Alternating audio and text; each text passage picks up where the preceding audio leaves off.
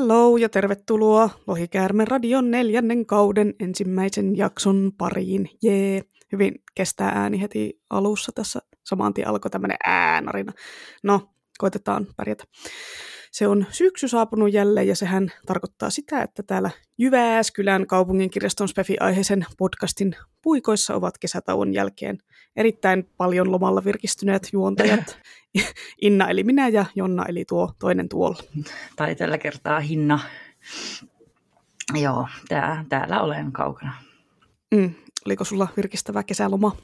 Tai puuhalit jotain jännää kesällä, josta haluat kertoa kaikille kansalle? En, en kai. Mä testailin pelejä, mitkä on lojunut mun Steamin kirjastossa aika kauan, ehkä vuosia. Ihan kivoja, mutta ei niistä mikään sellainen säväyttänyt. Tota, sitten mä palasin vanhoihin peleihin. Ja olin mä tosi mukavissa häissä. Siellä niin kuin oikeasti tanssittiin ihan niin kuin hikipäässä ja kai mä toteutin jotain kirjaston stereotypiakin. Joo, pelasit sä tota, kesän kuuminta hittipeliä, eli Baldur's Gate 3. En mä sitä vielä osta, kun se on selkeästi ihan hirveä aika syöppä.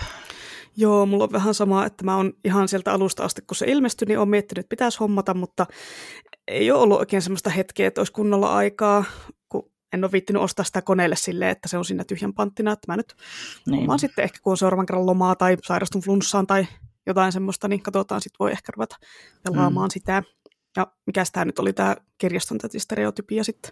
Öö, niin tämä klassikko, että silmälasia ja nuttura alla ollaan ihan wild. Joo, se on aina ihan crazyä, kun ihmiset yllättyy, että oo, sä oot kirjastossa töissä, ei olisi uskonut, kun oot tommonen. Silleen, mitä, millaisia meidän pitäisi olla. niin. Joo, itse en ilman silmäläisiä ja näe mitään, niin on aika villiä se meno sitten, jos otan silmälasit ja nutturan pois, niin törmäilen tavaroihin, enkä tunnista ketään ihmisiä, niin se on vähän niin kuin kännissä. Wild and blind. Kyllä. Minun kesä oli oikein jees. Kesälomakin oli ihan jees, vaikka kelit nyt ei ihan suosinut. Tuntuu, että koko ajan satoi vettä. Varsinkin just niinä ajankohtina, kun olisi ollut kiva, että ei ole satanut niin kuin esim. Tallinnan ressu aikana ja naamoilla. Joo, joo, se oli kyllä siis todella hieno ajatus olla leiriytymässä siellä pellossa samaan aikaan, kun sataa koko Suomen sadeennätys.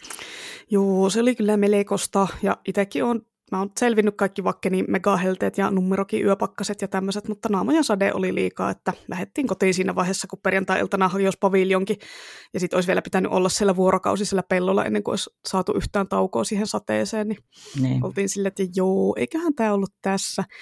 Että teltta pysyy kyllä ihan täydellisen kuivana sisältä, mutta ei se nyt oikein lohduta silleen istua siellä vuorokautta siellä teltassa sisällä kun ei saa vaatteita kuivua mihinkään kuitenkaan ja näin.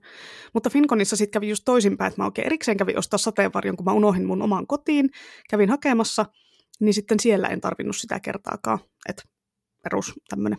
Mm-hmm. Mutta no, ohjelmanumerot sujuu Finconissa oikein kivasti, yleisö kaikesta päätellen viihty, muutenkin oli kivaa, tuli jotain ihmisiä oikein juttelemaan minulle jatkoilla, että hei, sinä olet se Lohikäymän radio, minä olen kuunnellut teitä ja olin ihan silleen, olen, tuli semmoinen rokkitähtiolo. Kyllä. Joo, no ensi kesänä Finkon on sitten täällä Jyväskylässä. Ehkä pääsette sitten Jonnankin näkemään siellä ja voitte mennä häneltä pyytämään nimmarin. joo, joo. joo, mutta ei kun hyvä, että se tulee tänne. Ja siis mm. mä en edes niin kuin jotenkin tajunnut koko konia, kun mulla oli heinäkuu siis ihan sumua. Mä vaan ootin sitä lomaa. Mm. Joo, ensi kesänä Finkon on tosiaan Jyväskylässä, niin sitten päästään ehkä, tai minä pääsen, katsotaan johonkin ohjelmanumeroon mukaan, onhan tässä jo jotain ideoita vähän heitelty, mutta katsotaan sitten kesemmällä sitä tai edes ensi vuoden puolella. Mutta joo, oispa loma. Oispa. Joo, minulla on tässä kaksi päivää tulossa lomaa tässä, tässä hurja, muutaman hurja viikon meni. päässä, että huu, crazy. Mutta mennäänkö sitten vaikka kohti tämän jakson aihetta? Perinteisesti jälleen päätettiin aloittaa syksykirjakerhojaksolla. Ja tänään meillä on käsittelyssä kaksi kirjaa, jotka molemmat luettiin kesän aikana, tai minä join luin toiselle keväällä, mutta kuitenkin, ja Jonna luki toisen vasta nyt syksyllä. Eli Melkein kuitenkin. Keskiarvoisesti luettiin kesän aikana. Ekana on vihdoinkin suomennoksen saanut Marta Wellsin hälytystila, eli Murhabotti-sarjan eka osa, joka on alun perin julkaistu nimellä All Systems Red vuonna 2017, ja suomeksi tämän on kääntänyt Mika Kivimäki. ja toisena sitten on J.S. Meresmaan Rauniara YA fantasiasarjan aloitus nimeltään Tytär hämärän piika pimeän. Tämä J.S. Meresmaa on kyllä tämmöinen podcastin lempilapsi selkeästi, kun tämä on jo toinen kerta, kun me käsitellään täällä hänen teosta, mutta no, minkäs teet, kun sillä on hyviä kirjoja, plus mä kyllä ehdotin muitakin kirjoja tähän jaksoon, mutta sulle ei kelvannut ne mun muut ehdotukset tai jotain, mä en oikein muista. Oliko meillä jotain erityistä syytä, että miksi me valittiin just nämä kaksi kirjaa? Siis mä en muista edes, mitä sä ehdotit. No kun en muista itsekään, mitä muita mä ehdotin. Mulla oli kyllä joku lista, mutta no se on jossain. Joo. Joo, no murhapotit niin oli kiinnostanut mä aiemminkin, ja sitten mä sit tuosta Raunierasta ajattelin, että pakko väliin lukea, pakko väliin lukea mm. jotain suomalaista, ja sitten se kuulosti hyvältä. Joo, itse haluan ottaa näihin kirjakerhojaksoihin semmoista kamaa, mitkä on suomennettu ja mitkä löytyy meidän kirjastosta ihan niin kuin sen takia, että teillä kuulijoillakin on mahis tutustua näihin teoksiin, eikä ole sit kiinni siitä, että jotain tiettyä enkunkielistä kirjaa ei saa omasta kirjastosta. No, tämä on aina Jonnalle niin rankkaa, kun se ei halua lukea suomeksi mitään, mutta no itsepähän lähit tähän podcast-hommaan, ei kukaan pakottanut. Niin, no to, ei kukaan silloin kertonut, että pakko olla suomennettua, enkä mä kyllä hyväksykään tätä sääntöä.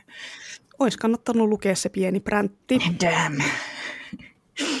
Joo, mutta siis periaatteessa kun englanti on kuitenkin toinen Suomen virallinen kieli tässä spefi-kirjallisuudessa, että ei oikein ilman sitä pärjää. Hän sä tämän tiedät. No tiedän, tiedän. Niin, älä nyt esitä sitä militanttia kirjastotyöntekijää siinä, että onhan meillä podcastin tekijöillä se kirjaston ulkopuolinenkin elämä ja kirjallisuus. Niin, niinhän meillä on, mutta no mun mielestä menee ehkä vähän semmoisen elitistisen puolelle, jos me kirjaston podcastissa puhutaan kirjoista, mitä ihmisten on hankala saada käsiinsä, tai sitten ei riitä kielitaito niiden lukemiseen, kun kuitenkin niitäkin ihmisiä on, jotka ei osaa enkkua tarpeeksi hyvin tai ei halua muuten lukea kirjoja enkuksi, kun en mä mennä aina itsekään jaksaa lukea kirjoja enkuksi, niin ymmärrän sen ihan täysin. Mä en tiedä, jaksasinko mä itse miten paljon kuunnella podcastia, missä puhuttaisiin kirjoista, joita mulla ei olisi mitään mahdollisuuttakaan lukea, niin mä nyt haluan silleen törkeästi pitää näissä kirjakerhojaksoissa semmoisen kielirajauksen, että pitää olla suomenkielistä ja kirjastosta saatavissa. Sori. Mm. Plus minä nyt tykkään kotimaisesta fantasiasta, niin no sitä nyt on tietysti pakko lukea suomeksi sitä suomalaista kirjallisuutta ja kotimaista fantsua. No me voidaan perustaa oma Enkku Fantsu podcast, joka tehdään vapaa-ajalla. Tosi en mä tiedä, tuunko mä siihen, kun ei tule kauheasti luettua nykyään enää englanniksi, niin ei, tota, kun suomenkielistä matskua on ihan liikaa, tulee niin paljon hyviä suomalaisia suomeksi käännettyjä kirjoja, suomeksi kirjoitettuja kirjoja, niin en mä ehdi niitäkään kaikkia lukea, enkä perehty kaikki. No niin, no en mäkään kerkeä kaikki englanninkielisiin perehtyä, sitten jos pitäisi niin suomeksi vielä lukea. Mutta siis joo, nyt meni vähän sekaisin tämä niin itse podcast ja sitten nämä lukupiirit, että siis kyllä joo, lukupiireissä kann- kannattaa olla niin semmoinen saavutettava kirja. Mm. Joo, mutta mua kyllä kiinnostaisi podcastit, jossa kerrotaan niin näistä Enkkuspefin uusista löydöistä tai kyllä niitä blogeista lukee, mutta olisi se kiva olla podcasti tästä. Niin, mutta sitten sä kuitenkin kuuntelisit sen ja olisit silleen, että en mä tule lukemaan näitä, näitä on liikaa näitä kirjoja. no niin, se aina on. Niin, no näissä kirjakerhojaksoissa tosiaan tietenkin eri säännöt kuin muissa keskusteluissa, että ei tietenkään voi muuta keskustelua rajata sitten kirjoihin, joita, jotka on vaan suomeksi ja saa vaan kirjastosta. Mm-hmm. Ja sitten siis toisaalta onhan siinä sekin, että jotkut ihmiset vierastaa vielä sitä yötä, niin kuin mm. mitä suurin osa kotimaista fantasiastakin on. Että meitä on monella, että mäkin kuitenkin jonkin verran vierastan sitä, vaikka osa on tosi kivoja. Niin, no siis kyllähän tämmöisiä enkku, uude, uusia fantasiakirjoja, kert, niistä kertovia tai spefi-kirjoista kertovia podcasteja ehkä löytyy enkunkielisestä podcast-maailmasta, mutta toisaalta kun ethän sinä kuuntele podcasteja, niin mitä sinä niillä teet? Lol.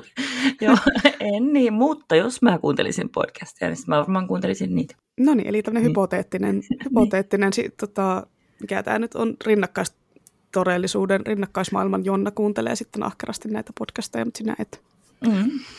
No, mutta no okei, no vedetäänkö seuraavassa kirjakerhojaksossa sitten kotimaista skifiä, että olisiko se parempi? Ei, ei se on sitä dystopiaa. Joo, no se on kyllä sitä dystopiaa enimmäkseen.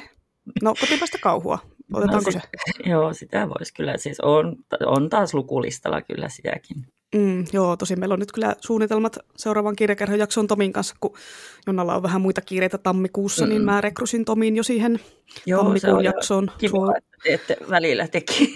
joo, Joo, Tomi tuuraa Jonnaa sitten tammikuussa, mutta katsotaan nyt sitten myöhemmin keväällä, että tuleeko vielä joku toinen kirjakerhojakso vai mitä sitä tehdään. Mutta joo, voitaisiin mennä tänään silleen aihe kerrallaan niin sanotusti, eli puhutaan näistä kirjoista silleen iloisesti sekaisin vaan, eli ei käydä näitä kirjoja silleen, että ensin käytäisiin tämä kirja ja sitten toinen vaan. Otetaan joku aihe ja kerrotaan, että mitä mieltä ollaan tästä aiheesta liittyen tähän kirjaan. Mutta tuttuun tapaan laitetaan spoileriosiot tuonne loppuun sitten erikseen ja merkataan ne aikaleimoilla, eli sanon sitten ääneen, että mihinkä kohtaan voisi kipata. Jos on jompikumpi näistä kirjoista tai molemmat vielä lukematta, so so, me on kyllä sanottu monta kertaa meidän somessa, että ne on nyt nämä kirjat, kannattaisi lukea nyt, että ei tarvitse vältellä spoilereita, mutta kuitenkin jos nyt näin käy, niin voitte skippailla sitten ne kohdat yli, jos ette halua kuulla kaikkia spoilereita. Eli ihan rauhassa voitte kuunnella, me varoitellaan sitten hyvissä ajoin. Tosin, eihän tässä nyt tietysti mennä vielä mihinkään aiheeseen tietenkään, koska ensin tulee kaikkien lempiosio, aikamme legenda. Mitä luet nyt osio? Äh, joo, mä aloitin ton meidän yhden Skifi-lukuneuvonnan inspiroimana, niin taas yhden novellikokoelman Steven Baxterin Obelisk. Siinä on Skifi-novelleja, jotka sijoittuu sen eri maailmoihin, ja mä en ole siis lukenut Baxteria. Aikaisemmin vaikka se on siellä lukulistalla, mutta no niin, että tsekataan, miten kovaa Skifiä tämä on. Tämä eka novelli, tai siis ekat novellit sijoittuu jo siihen sen Mars-siirtokuntaan, ja siellä oli lentopolkupyöräilyä ja surffausta. Että ihan jees oli tota, katsoa, miten tämän kanssa käy, kun mulla aina tuntuu novellikokoelmat niin jäävän roikkumaan, roikkumaan. Niin, no tietysti kun ne voi jättää silleen kesken, niin, että okei, okay, luen seuraavan novellin myöhemmin, kun sinä jää se Ensi vuonna kesken, niin- sitten, niin, niin, mm. niin. Ja sitten tota, tämän meidän seuraavan podcast-jakson innostamana, sitä ei spoilata mikä se on, niin mä hain, vaikka tässä nyt vähän spoilaantuu, niin hain Goodreadsista Babajaga-kirjoja. Voitte, voitte skipata niin kuin viisi sekuntia, niin sitten ette spoilaannu siitä, että mitä kirjoja Jonna on etsinyt. mä löysin ainakin kuusi mielenkiintoista ja sitten niistä yksi, yhtäkään ollut Jyväskylän kirjastossa. On. Yhden mä tilasin niin kuin kaukolainaksi toi Catherine M. Valente, Deathless, koska siis tämä kirjailija on kiinnostanut mua jo hetken aikaa ja sitten ajattelin, että koetaan tällä. Se on uudelleen kuvailma venäläisestä kansanmöröstä nimeltä Koshei kuolematon. Paljon oli kehuttu sitä ja sitten se sisältää kaikkia näitä maa kiinnostavia teemoja. No sit sun pitää nyt oikeasti lukea ne neonkaupungit, kun siinä on ekassa osassa yhtenä hahmona se Babajaga, tästä on ollut ennenkin puhetta, mutta kuitenkin, mm, niin joo. sä oot sen kananjalkamökkiä sun muuta fanittanut jo pitkään, ja sitten siinä toisessa osassa seikkailee juurikin tämä Kossei kuolematon okay. niminen kansanmörkö, että se, tämä on kyllä ihan sinun niin teekuppisi, mutta tämä nyt on valitettavasti suomeksi kirjoitettu, että niin, suomeksi. siis joo, kyllä mä, mulla oli kaksi sitten, mitä mä katsoin kirjastosta, jotka molemmat oli lukulistalla, ja sitten mä valitsin tota, sen ei-suomalaisen niistä tähän mm. hyllyyn odottelemaan. Joo. joo, toinen oli siis toi Neon kaupunki, joo, mutta taas mm. se jäi sitten jonkun kakkoseksi. Mm. Joo, no minulla on tällä hetkellä kesken yksi tämän syksyn eniten odottamia kirjoja, joka ilmestyi tuossa viime viikolla, eli Annina Mikaman uutuuskirja Tulen ja tuhkan tyttäret, joka on, kuten tuosta nimestäkin voi päätellä, niin se on YA-fantasiaa. Ja siinä on tämmöinen aika perinteinen old school fantasia-idea perusasetelmana, eli lohikäärmeen metsästys, mutta ajankohta ja tapahtuman paikka on 1500-luvun Irlanti, ja lohikäärme on tarkoitus tappaa tykillä eikä loitsuilla ja miekoilla, eli tässä on nyt sitä meidän meidän genrejaksossa aikoinaan toivomaan ruutifantasiaa. Tässä on hyvin spesifejä aja, siihen ajankohtaan kuuluvia tykkejä ja aseita ja kaikkia tämmöisiä juttuja. Ja sitten nämä metsästäjät ei myöskään ole semmoisia perinteisiä sotureita ja ritareita, vaan ne on nuoria naisia ja ei-naisia. On just silleen ehkä satakunta sivua jäljellä, niin ihan superhyvä on. No ei tietysti tässä vaiheessa osaa enää Mikamalta ottaa mitään keskinkertaista kamaa. Eli menkääpäs muutkin ja lukeekaa. Näin päästiin nyt sitten, mitä luet osion loppu. Fairytale on edelleen kesken, tai en ole siihen koskenut puolen vuoteen ainakaan. Että uusi Kingi ilmestyikin jo, ja kohta ilmestyy suomeksi, en ole vielä edellistäkään lukenut. Siellä se ottaa. No mutta joo, mentäisikö vaikka päivän aiheeseen sitten ihan virallisesti. Voidaan aloitella tämmöisellä hyvin loogisella hommalla, kuin että kerrotaan, että mistä nämä meidän kirjakerhon kirjat kertoo. Sä voit kertoa vaikka eka tuosta hälytystilasta, aina joku semmoinen kiva lyhyt synopsis siitä. Joo. Eli tekoäly, jota kirjassa boteiksi kutsutaan, niin se on pakotettu suuryhtiön toimesta turvallisuushommiin, mikä välillä myös meinaa kilpailijoiden tai terroristien murhaamista. Tästä masentuneena ja kettuuntuneena tämä tekoäly kutsuu itseään halveavaarasti. Halveeraavasti!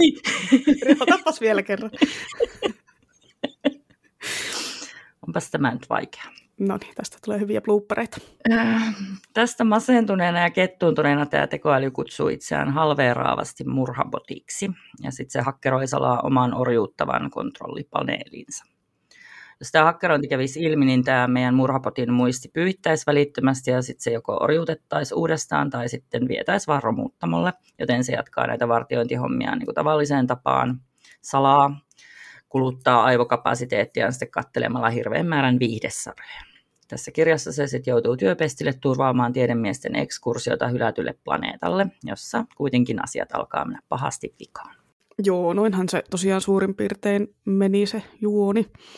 Ja sitten tämä Tytär hämärän, piika pimeän on siis tämmöisen Rauniara-nimisen YA-fantasiasarjan ensimmäinen osa. Mä en tiedä, onko näitä miten monta tulossa lisää. Jos pitäisi veikata, niin olisiko trilogia tuloillaan, ehkä duologia, en tiedä. Mm. No anyway, kertoo maailmasta, jossa on ikuinen syksy ja kertoja henkilönä tässä on maaseudulla asuva Malkaniminen tietäjäoppilas ja Arona-niminen eloseppä, joka elelee puolestaan sitten tämän valtakunnan pääkaupungissa, eli Rauniaran muurikaupungissa ja yrittää siellä yltää kuuluisan äitinsä vaatimusten tasolle näissä eloseppä-hommissa. Ja yhtenä päivänä tämä Malka löytää metsään hylätyn pikkulapsen ja ottaa sen mukaansa ja pian käy sitten ilmi, ettei tämä myrrykseksi nimettävä löydös olekaan mikään ihan tavallinen vauva, ja samaan aikaan tämä Arona siellä kaupungissa joutuu vaikeuksiin, koska se on tehnyt kiellettyjä kokeita ja päätynyt tekemään elotieteellisen läpimurron, joka voisi muuttaa maailmaa. Tässä kulkee nämä kaksi hahmojuonta koko ajan kirjaajan sille rinnakkain, ja selkeää on, että nämä Aronan ja Malkan tarinat alkaa pikkuhiljaa yhdistymään, mutta no millä tavalla, no sen joudutte sitten lukemaan itse. Tässä on mukana semmoista hyvin vahvaa semmoista steampunkahtavaa henkeä, sun muita semmoisia tieteiskirjallisuuden vivahteita, eli ei ole semmoista ihan perusfantasiaa. Tässä on aika omiintakainen maailma, esim. niin kuin fantasia eläinlajien ja humanoidien ja taikasysteemin suhteen. Mulle tuli itselle vähän mieleen joku roolipelimaailma, mihin on luotu niin kuin erilaisia pelattavia tämmöisiä rotuja ja humanoideja. Ja sitten on myös ihan kivaa tämmöistä romantiikkamenoa, vaikka se nyt ollutkaan tämän tarinan pointti. Oliko sulla millaiset alkufiilikset näistä kirjoista tyyliin joka 50 sivua, kun olit lukenut, niin pääsitkö mukaan siihen tarinaan heti vai oliko niin sanotusti käynnistymisvaikeuksia? Mm, murhapotti vähän ärsytti ekaksi, koska mä oon suuri tekoälyfani tunnetusti ja varsinkin Banksin kulttuurityylisten älyjen fani. Niin mä en ihan heti tajunnut sen toimintamekaniikkaa. Tota, nopeasti sen sitten luki, koska se oli lyhyt, mutta ei se sillä erityisemmin innostanut kuitenkaan. Ehkä niin heti koskaan. aluksi. No ei alussa, eikä, no kyllä se siis jo enempi sitten myöhemmin, mutta tota, alussa vähän ärsytti nämä, että mitä tässä tapahtuu, minkälainen tekoäly tämä nyt oikein sitten on. Mm. Joo, toi murhapotti ja nyt jatkossa puhutaan vain murhapotista, enkä hälytystilassa. Mä oikeasti en mennä muista, että mikä tämän kirjan nimi on. Et siis se on mm. nyt Murhapotti ykkönen. Se on ollut mulle itselle nimenä tuttu sitä on kirjasomessa ja muualla ihmiset hehkutellut, mutta mä en ole itse jaksanut niitä ostaa tai kaukolainata, kun olisi joutunut tosiaan kaukolainaan, kun näitä, lainaamaan, kun näitä kyseisiä teoksia ei oltu hankittu meidän kirjastoon vielä. Vasta tänä kesänä nyt hankittiin enkuksi. Löytyy neljä ekaa osaa ainakin, että jee. Mutta mä oon katsellut, että tämä on vähän tämmöinen kuivakan humoristinen avaruuskifisarja, mutta mulla ei ollut mitään suuria ennakkotietoja tai oletuksia silleen sen kummemmin. Että no, oletukset silleen täytty heti, että semmoista vähän kuivakkaa huumoria semmoisella maustettua avaruuskifiähän se oli, niin kuin oletinkin. Että kirjahan on vaan noin 200 sivua pitkä, kauheasti ei tuhlattu aikaa maailmanrakennukseen eikä mihinkään maisemien kuvailuun tai mihinkään, että mentiin heti asiaan. Ja sinähän tuossa nyt ei ollut mitään semmoista aivan uutta ja ennenkuulumatonta keksitty, semmoista, mitä pitäisi lukijalle selittää juurta jaksain, vaan semmoinen niin älykäs tekoäly semmoisessa NS-robotin tai jonkun tämmöisen ruumiissa on aika tuttua huttua aiemmista skiviteoksista. Että ei, ei ole keksitty pyörää uusiksi, mutta ei nyt siis tietenkään aina tarvitse keksiä. Mm. Niin se oli Enkuks All Systems Red, toi eka osa. Mutta tota, ei, se, ei se nimi tosiaan viittaa niin kuin mihinkään kirjan tapahtumaan, niin ei se meinaa jäädä mieleen yhtään. Joo, se nimi oli vähän silleen, kun e- ei, se, ei siellä ollut semmoista niin kuin yhtä, yhtä tapahtumaa, että no nyt se on ei. se hälytystila nyt, vaan niin kuin se, se vaan oli. Joo, joo. Ja mua jäi tosiaan kaivelemaan se tekoälydynamiikka, kun sitä sivuuttiin vaan vähäsen. Ja sitten jäi kiinnostamaan, että miten se niin kuin selkeästi hyvin pitkälle kehittynyt yhteiskunta olisi toiminut, koska se jäi siellä ihan taustalla. Että tämä eka kirja oikeastaan mun mielestä vaikutti sellaiselta vähän turhan pitkittyneeltä prologilta tai ehkä jopa jenkkiläiseltä toimintaleffalta, jossa ei niin kuin paljon jakseta mitään pohtia eikä sitten saa kunnolla selvää, mitä on niin kuin kokonaiskuvana meneillään. tulevaisuudessa ollaan. Sitten on selkeästi hyvin kehittynyt sivilisaatio, siellä on asutusrenkaat ja madonreijat ja korporaatiot, mutta sitten siinä vaan ollaan tässä asuttamattomalla, asuttamattomalla, asuttamattomalla planeetalla ja sitten tehdään jotain söveitä. Mutta niin kuin mä tosiaan luin sun nyt suuresti paheksumat englanninkielisen version, niin tota, siihen oli aika nerokkaasti lisätty tärpiksi pari seuraavaa lukua siihen niin kuin loppuun, sen seuraavan osan alusta.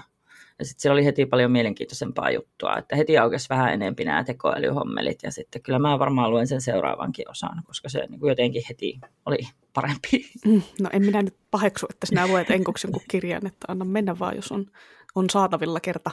Niin. Joo, ja sitten tota, tämä Tytärhämärän piika pimeä, niin siis se alkoi tosi mielenkiintoisesti, paitsi että sitten just pitää mainita, että kun mä jo hämmennyin siitä pienen hauen prologista, kun siinä oli sen omituista sanastoa, niin se, tässä tuli tosiaan potenssiin viisi ihan hirveä määrä niin kuin ihmennimityksiä ja uskomuksia ja paikan nimiä, ja niitä ei todellakaan kauheasti avattu tai kuvailtu, eikä ollut karttaa, että semmoinen akuutti termirasitus iski siinä ja sitten joutui pitää se alun jälkeen vähän taukoa. Onhan siinä kartta, mutta kun se on sillä kirjan lopussa taas vasta. niin, niin, miksi se on pantu sinne kirjan loppuun, niin. kun ei se spoilaa mitään? Ja sitten se oli kuitenkin vain se kaupunki sitä paitsi, että ei se niinku niin. ne ympäristöt. Niin. niin, en tiedä. Mutta joo, tossa, tosiaan tuossa Tytärhämärän piikapimeän, josta, jota kutsutaan nyt, sovitaan, että kutsutaan sitä tästä eteenpäin nimellä THPP, koska neljän sanan mittainen kirjan nimi on ihan liikaa ja loppuu happia suukuivuu, jos joutuu joka kerta sanoa tuon litanian, varsinkin kun sitä joutuu taivuttamaan, niin silleen, että käy tämmöinen tarusormusten herrasta efekti, että hirveän vaikea taivuttaa sitä. Tyhä pipi. Tyhä pipi. Tyhä pipeihin tutustutaan varmaan sarjan toisessa osassa. Ne on ehkä jotain fantasiaoravia siinä. Itse asiassa varmasti mekaanisia kirppuja. Joo, sekin on hyvin mahdollista.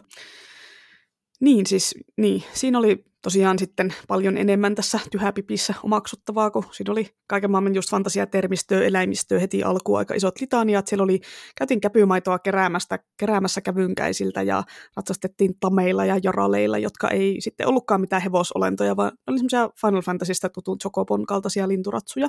Joo, ihan täysin erinomainen ratsuvalinta. Joo, joo olisi, varsinkin jos ne osaisi vielä lentää, mutta ei ne tainnut lentää. Tai ehkä, ehkä on semmoisia gold joita sitten saa, kun level uppaa. Hmm, niin, niin. Ja sitten niistä voisi jalostaa kaikkea ihania kauniita värisävyjä.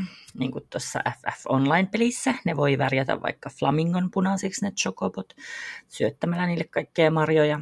Mulla on yksi riikinkukon sininen. Syötitkö sille riikinkukon? se olisi ollut helpompaa, ei kun piti syötellä ihan ihmekasa erilaisia värejä netistä saatujen ohjeiden mukaan järjestyksessä. Ja sitten tota, muistaakseni eka siitä tuli joku usvan sininen ja sitten piti syöttää vähän lisää, että siitä tuli riikinkukon sininen. No, vaikeeta. On vaikeeta. Mutta joo, nämä jaralit oli mun käsityksen mukaan niin semmoisia hienompia ratsuja kuin nämä tamit. Niin mä tiedän, oliko ne niin hevosen ja ponin vastineita, kun kuitenkin niin molemmat oli vähän sillä sama laji, mutta erilaisia. Toinen oli hienompi ja isompi ja toinen oli semmoinen vähän, tai hevonen ja aasi, en tiedä. Ja sitten siellä oli ties mitä tarvaksia ja elontoja ja rattoja sun muita termejä, että aika paljon tykiteltiin sitä sanastoa siellä ilman, että niitä erikseen avattiin niitä termejä mm-hmm. sitten kuitenkaan. Että kyllä me viime jaksossa siitä tota, maailmanrakennustyyleistä, kun puhuttiin, niin se voi olla vähän raskasta, jos tulee sellainen hirveä määrä uutta omaksuttavaa kerralla siinä kirjan alussa, mutta no, tässä kirjassa oli se apuna, että tässä on niitä kauan kaivattuja kuvituksia nyt vihdoinkin. Tosin ne ei ole sillä kirjan sivulla, vaan ne on sillä kannessa on piilotettu paljon kaikkia näitä kirjan tavaroita ja olentoja. Sieltä oli kiva käydä sitä bongailemassa, kun tuli joku juttu vasta, että aa, okei, se näyttää tuolta. Että tosi hieno kansi on tässä kirjassa ihan kaikin puolin, että Karin Niemen tekemä pitäisi olla tämmöistä muussakin kotimaisessa fantasiassa, että ottakaa mallia, että laittakaa niitä kuvia johonkin mm. sinne, niin, tai palkatkaa Kaarin Niemi tekemään aina teidän kannat. Niin, niin. niin, hyvä kun sanoit mutta siis en mä kyllä siitä kannesta niitä kävynkeisiä löytänyt, ja ne oli just sellaisia, jotka jäi eniten kaivelemaan siinä, kun se kuitenkin, niitä jonkin aikaa lypsi, ei kun kauho, en mä tiedä. Ensin mä niin ajattelin, että ne oli lintuja, kun niillä oli pesäpuu, sitten ne sirisi, ja sitten tuotti sitä käpymaitoa, joka oli vähän niin kuin hunajaa. Sitten mä ajattelin, että josko ne olisi jotain ötököitä. Mutta sitten taas myöhemmin ne loikki ja sirkutti ja nuuhkutteli ja nyppi ja maisteli. Ja mä enää niin kuin tiennyt yhtään, että onko ne lintuja vai mehiläisiä. Että mä niin kuin, sit jäin ajattelemaan niitä semmoisena jonain linnunjalkaisina menninkäisenä, josta ehkä lypsetään maitoa. Niin kuin vähän semmoisia miniharppyjä. Niin, tai sitten semmoinen niin muurahaiskäpy, mutta vähän pienempi, semmoinen, että pysyy, pysyy oksalla. Tai olisiko mm. semmoinen käpylehmän näköinen otus, semmoinen niin käpy ja silloin neljä jalkaa, semmoiset, tai olisiko semmoinen jättiläismäinen kirva, kun niistähän muurahaiset lypsää sitä nestettä, niin jos, ne oli semmoinen, jos niillä oli semmoinen samanlainen mekaniikka. Niin, ei, paitsi että ei ollut, kun ne sitten kauho siitä jostain kennosta sitä niiden maitoa. Niin, olikin muuten. Eli onko se nyt sitten, sovitaan, että ne on, olisiko ne jotain mehiläisen ja linnun sekamuotoja, että no, mahdollisuudet on, mahdollisuudet on nämä rajattomat. Että jos Jes Meresmaa kuuntelee tätä, niin voisiko ensi kirjan kanteen sitten saada kävynkäisiä mukaan Joo. kuvitukseen, please, niin selvii tämäkin mysteeri sitten. Ehkä se ei itsekään tiedä vielä. Ehkä se ei itsekään tiedä vielä, mm. joo. Ehkä kävynkäiset on se, mikä sitten ratkaisee koko, koko juonen sitten lopuksi. Aivan. Joo, no ekat satakunta oli tosiaan vähän semmoista ihmettelyä, asioiden omaksumista, mutta sitten se tarina alkoi ihan kunnolla tempaansa mukaan, tempaamaan mukaansa. Ja sitten viimeistään siinä tapahtui, viimeistään siinä vaiheessa, kun tapahtui yksi tietty juonenkäänne, niin olin sitten ihan koukussa, mutta puhutaanpa siitä sitten tuolla spoileriosiossa, siitä juonenkäänteestä. Mites noin kirjojen hahmot, olitko mitä mieltä niistä? Murhapotissa oli toki huomattavasti vähemmän niitä hahmoja, tai no silleen, että toisessa kirjassa oli yksi päähenkilö kertoja hahmo, toisessa kaksi, että silleen puolet vähemmän. Et jäikö sulle edes mieleen niistä ihmishahmoista kukaan, että mulle ei todellakaan jäänyt, et varsinkin tälleen kun luin sen keväällä ja nyt on syksy, niin en muista kyllä yhtään mitään, kenenkään nimeä enkä mitään. Ja niin, koska eihän siis se murhapotti kuvailu kenenkään ulkonäköä, siis ei ollenkaan. Että tämä botti itse, se oli jotenkin niin kuin puoliksi orgaaninen ja puoliksi aseistettu kyborgi, se selitettiin siinä. Ja sen naama on selkeästi ihmismäinen, koska jostain syystä se ei pystynyt hallitsemaan ilmeitään ja siksi se tykkäsi pitää kupa, kypärää päässä. Kuparaa. Kuparaa, siis miten me ei osata puhua. ei osata puhua tänään ollenkaan. Äh. Joo. No mulle, joo, mulle jäi vähän hämärän peittoon kanssa, että miltä se sen naama niin kuin, tarkalle ottaa näytti. Että mä ajattelin ekana, että onko se semmoinen niin kuin, krominen pääkallo niin kuin Terminatorilla ihoa, että se olisi aika ehkä liikaa. Ei nyt ehkä ollut kuitenkaan. Et, et, tai sitten se on semmoinen androidi, mikä muistuttaa ihmistä niin kuin, silleen pikkusen niin kuin liikaa, mutta ei kuitenkaan täydellisesti, että se menisikö se semmoisen uncanny valley outolaakso-efektin puolelle sitten se sen naama. No kun ei mun mielestä. Että tota, mun mielestä tuossa mainittiin, että se periaatteessa menee ulkonäöllisesti niin kuin läpi augmentoituna ihmisenä, miten se augmentointi nyt sitten suomennetaankaan. Mutta sille ei ole vaan tarvittavia papereita, että se voisi liikkua normiyhteiskunnassa vapaasti. Niin, paranneltu ihminen oli, oli niin, tämä no, suomennos, kai, kaivoin sen mm. sieltä. Joo. Joo, näköjään mä en muista tästä kirjasta ihan hirveästi mä luin sen tosiaan keväällä, että mä en sitä nyt alusta loppuun lukenut, mä pläräsin sitä ja kattelin vähän, mitä siellä tapahtui, mutta ei, ei niin kuin osunut silmään se tarkka naaman kuvailu. Mm, niin, no tietysti siis se on voitu, voitu mainita vasta niissä seuraavan kirjan alkuluvuissa, mitkä mä luin, että mm. mahdollisesti. Mutta ja sitten ne sen niin kuin ihmisasiakkaat, niin kuin ne mainitaan pelkästään nimillä. Siis muutamalla ehkä joku maininta, että onko ne murhapotin mielestä kivoja tai ärsyttäviä, mutta tosiaan niistä ihmisistä tulee vaan sellainen olo, että ne on semmoista canon fodderia siellä. Ja sitten mä mietin, että no tämä on varmaan kirjallinen tehokeino tietty, että siis saataisiin parempi kuva niin kuin sen suhtautumisesta ihmisiin. Että koska eihän ne murhapotille, niin kuin, ei sillä ole mitään väliä, miltä ne näyttää. Että sillä ei ole sukupuolielimiä eikä seksuaalisuutta. Että olisihan se vähän kummallista, jos se kesken kaiken kuvailisi täysin sen toiminnalle triviaaleja seikkoja. Niin, niin ja sitten lukijalle, tai siis ainakin mulle, niin nämä ihmiset hämärtyy tässä vaan sellaiseksi hauraaksi massaksi, mitä sen pitää suojella. Mm, no hauras massa on kyllä, oli ihan hyvin kiteytetty.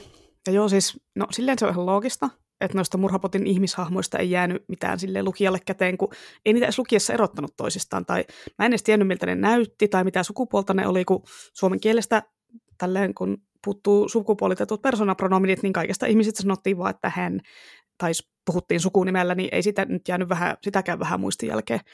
Et tietenkin siihen on ihan validi syy, että ne ihmiset on semmoisia persoonattomiksi jääviä toimijoita, kun siis se on se syy, että murhabotti ei kiinnosta.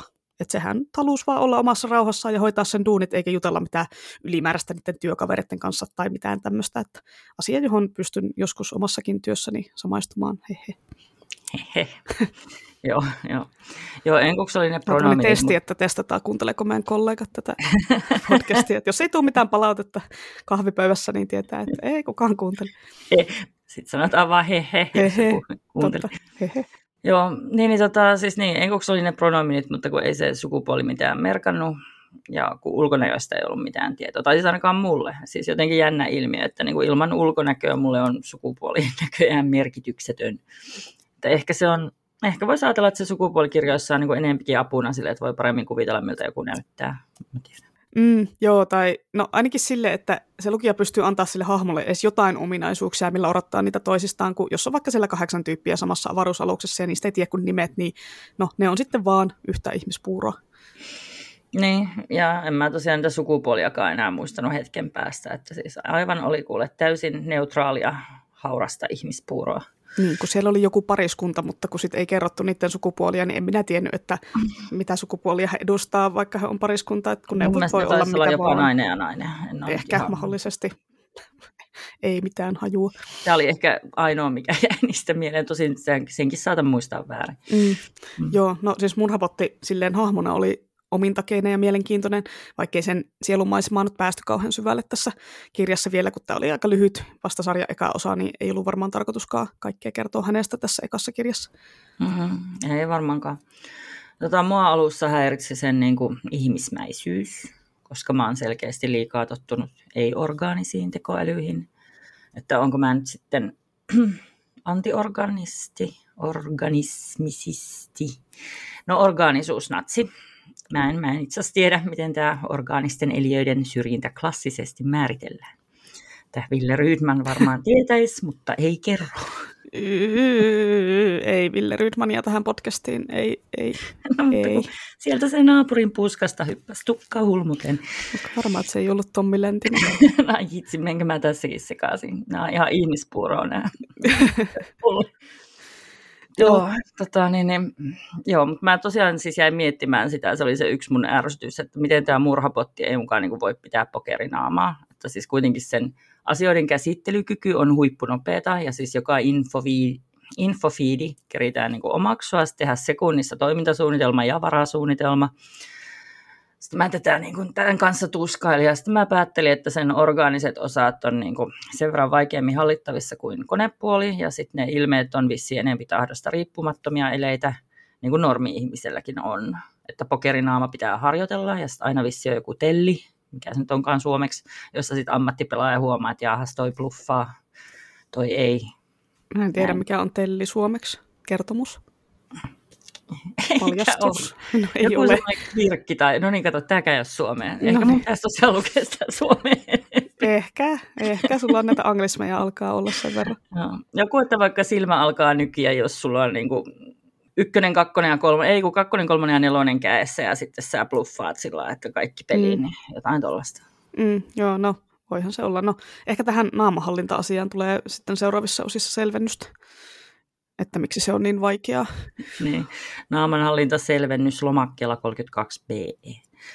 Mutta tota, se Murapotin hahmo itse oli kyllä siis ihan parasta siinä kirjassa, että näistä mun ennakkoluuloista huolimatta, että siis semmoinen tosi supersöpö introverttihan se oli.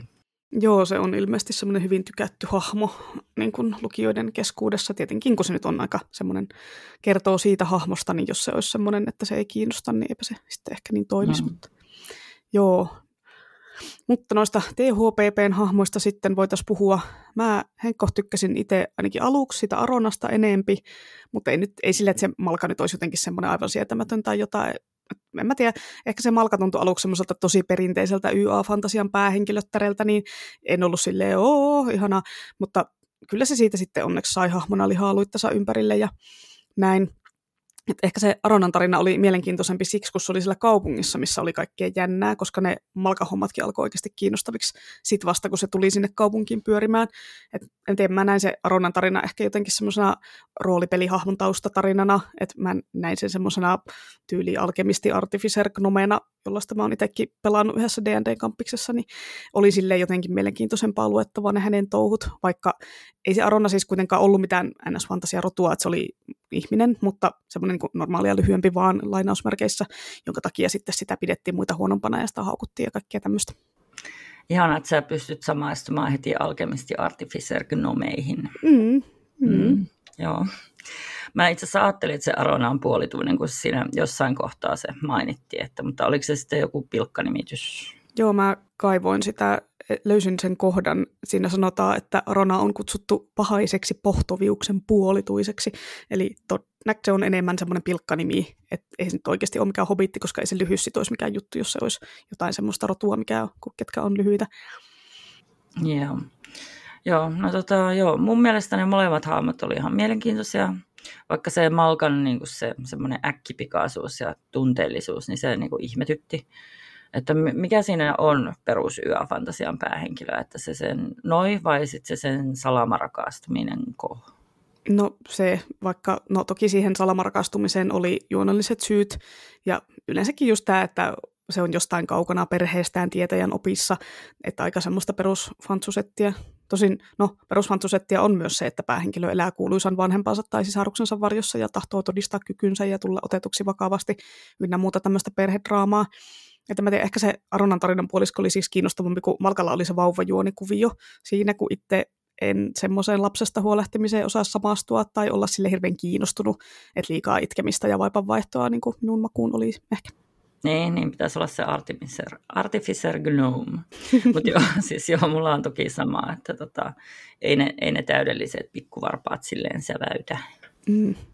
Joo, mä itse tykkäsin myös siitä kirjoitustyylistä, että vaikka siinä huoroteltiin niiden kertojahahmojen välillä, niin se vaihdos ei tullut joka luvun välissä, vaan sitä yhden hahmon tarinaa kerrottiin niin kuin semmoinen pidempi pätkä, kolme neljä lukua.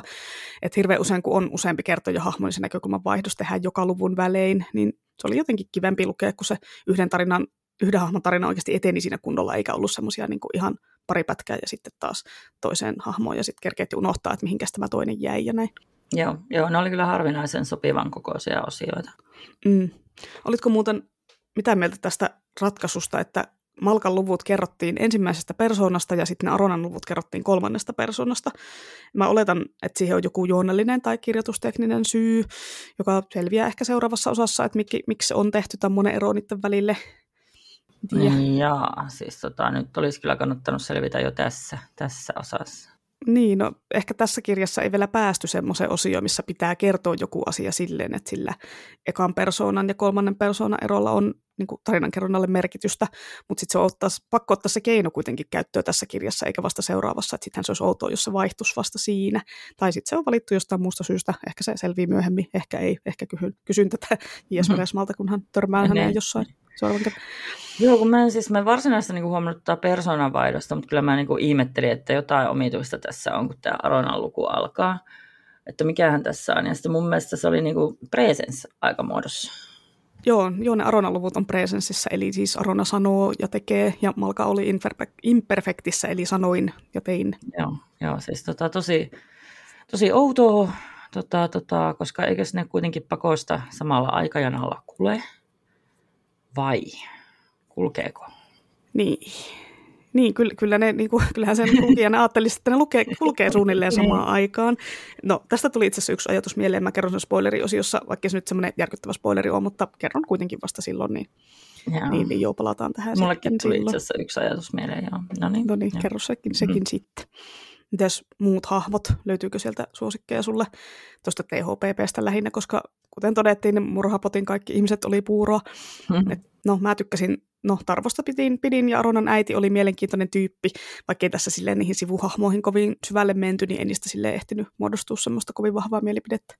Joo, ei niihin tosiaan kauheasti menty, että just se Tarvo, se Tarvo-niminen Tarvas, eli Minotauri, niin kyllä se oli selkeästi jännittäviä, herttasin niistä ja sillä oli niin kuin ainakin tässä vaiheessa selkeästi paljon taustatarinaakin. Eiköhän sille varmasti tulee lisää juttuja, kun se sopii ihan täydellisesti tuohon juoneen ja tuohon noin. Ja olihan se Arona äiti tota, äitihahmoksi erikoinen. Mm, joo, joo, se oli ihan mukavan semmoinen persoonallinen, vähän erilainen. Mm. Miten sitten kirjan tapahtumat ja juoni yleensäkin? Oliko jännää vai tyllysää vai mitä? Koukuttiko? Pitikö lukea väkisin loppuun? sitten voisin sanoa tuosta Murhapotista, että kyllä se oli aika semmoinen niin jännä toimintapainotteinen kirja alusta loppuun.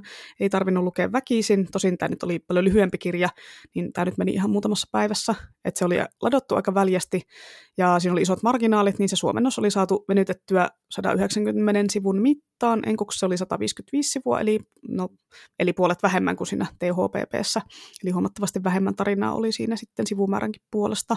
Tämä Murderbot-sarja on voittanut huukopalkinnot, palkintonsa tosiaan siinä novella eli pienoisromaanikategoriassa eikä täysmittaisten romaanien sarjassa.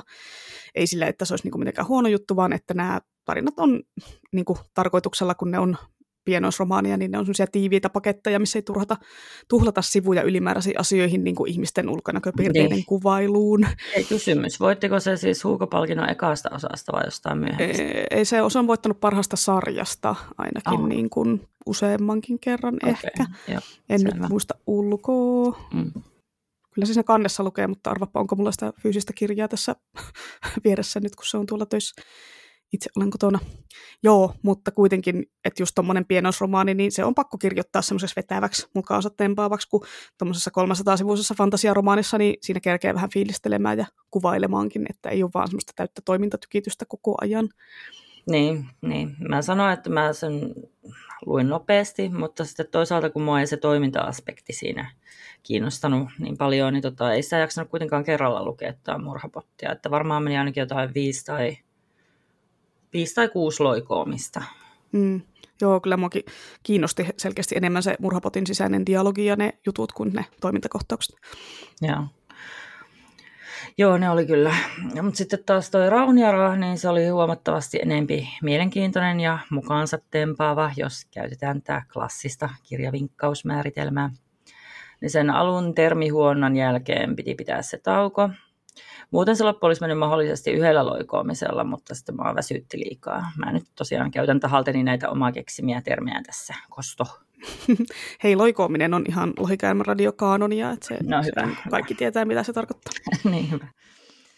Joo, tuossa oli kuitenkin siinä Raudia, Rauniarassa sellainen pikkuhiljaa aukeava maailman mysteeri, että mitä nämä tyypit alkoi tutkimaan, ja sitten samalla kiehto itse se Rauniara – erikoinen maailma, siitä tipotellen selvisi niitä asioita. Siinä on niin kuin vähän sellainen kaksi päällekkäistä mysteeriä, että lukijalle se maailma, missä ne elää, ja sitten noille päähenkilöille vielä lisäksi siihen liittyvä suuri salaisuus, mitä ne alkaa tutkia joko vahingossa tai tahalteen. Ja sitten hyvin oli ujutettu sinne, että tämä Suomen kansan muinaisperinnettä, niin kuin lovi, joka on taas jonkinlainen tuonala tai yliluonnollinen maailmantaso, ja sitten loveen lankeeminen, jossa siellä matkataan – ja sitten näistä johtaja oli keksitty tämä olento nimeltä Loviatar, eli jonkinlainen pimeyden kuningatar. No hei, siis Loviatarhan nyt on tuttu jo Kalevalasta, että ei sitä ollut kyllä tähän kirjaan erikseen keksitty. Vat, vat, vat. Nyt sä kyllä tarkistit ton äsken Wikipediasta. Mä en, mä en muista Kalevalasta kuin Louhen. En mä tarkistanut. Loviatar on Kalevalasta pöllitty jo jonnekin Forgotten Realms-mytologioihin, ja kyllä minä nyt vanhana Kalevala tietäjänä tiedän nämä asiat hei, ja muistan. ja, ja, Mutta siis no Wikipediasta kyllä tarkistin, että onko louhi ja loviatara sama tyyppi, niin jossain tapauksissa on ja joissain tapauksissa ei. Niin ja, ja niin, niin, tota, niin totta, onhan siis louhi, loviatara, niin onhan ne nimet tosi tota, niin, niin fonologisesti samanlaisia. Että, tota, luulisin, että ne on kyllä sama tyyppi tai sitten siinä on kaksi eri mytologiaa sotkettu. Joo, siellä oli joku selitys tälle, en muista nyt sitä sitä, mutta joo, ei, ei nyt jumaheta tämä louhi- ja Loviatar-asia nyt ehkä. Loviatarin lisäksi ö, siellä oli nimittäin päivätär kans, ja muutenkin oli se koko kieliasu semmoista suomen kielihenkistä.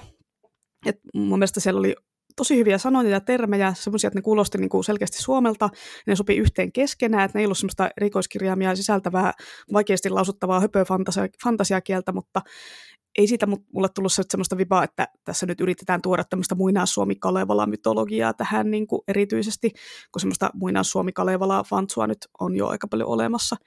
Et yhdessä kohtaa, kun siinä luetellaan niitä erilaisia elontoja, niin siellä on tarvaat ja ratot ja hyökynät ja leerit ja jaralit. Mä en tiedä, mitä ne hyökynät ja leerit on. Mielestäni ihan, mutta kuitenkin ihan aika pätevää fantasiasanastoa. Hyökynä kuulostaa semmoiselta elonnolta, mikä tyylin siivoo ja pesee ja kokkaa. Mä en muista, että näistä olisi kerrottu enempää. Voi olla, että ne on jotain semmoisia kanatyyppisiä lintuja ehkä mahdollisesti sitten kuitenkin, eikä mitään siivousrobotteja. Joo, joku yliaktiivinen lintueläin siitä hyökynästä tulee mieleen. Tai frökynä. Semmoinen asiassa, suomalainen sana. Niin, frökynä, joo, aivan. Tota, niin, ja itse asiassa leeristä nyt tulee mieleen, no tämä, oli, tämä on nyt anglismia, mutta että ne oli semmoisia narreja tai jotain. Ehkä, ehkä. Joo, klovneja. Ja sitten se olento vastaan elonto, niin se oli tosi hieno keksintö. Mutta sitten täytyy kyllä sanoa, että aina kun sitä sanaa luki, niin sitten meinas mennä jotenkin mieli- ja kielisolmuun. Varsinkin jos se oli sanan keskellä, niin kuin pienelonto. Mä just ajattelin, että koitapa sanoa toi sana ääneen ilman, että väkisin koittaa mennä pieneliön tai pienolentoon, mutta kyllä mä nyt, nyt näköjään osaan sen sanoa pienelonto. Pienelonto. Ei kun nyt se alkaa mennä huonosti. Pienelonto. Pienelonto. Joo, Joo. se painottuu väärin. Pienelonto. Niin on. Joo, toi olento elonto jako oli kyllä hyvä, hyvä keksintö. Ja tässä oli muitakin hyviä nimiä oli keksitty niin kuin hahmoille, mutta no pakko tässä vaiheessa antaa kritiikkiä muutamasta nimestä, jotka ei ollut ihan mun makuun. Että ensinnäkin se, kun sen yhden hahmon nimi on Tiit, mm. niin oikeasti siis Tiit. Mä ymmärtäisin, että se olisi joku lemmikki kissa tai lintu tai joku pikkulapsi, mutta kun se on niin kuin aikuinen mies niin sanotusti, niin mulla vaan jotenkin sille ää, ärsytti. Varsinkin kun se oli niin kuin taivutetussa muodossa, että käännyin Tiitin puoleen, niin silleen niin kuin, että kun Titin alle tulee mieleen silleen, ja Titi ja jotain. Ja sitten se toinen oli, mistä en tykännyt, oli se Obelo. Siitä tulee mieleen joku uupelo tai muu tämmöinen hankea asia. Obelo, Obelo.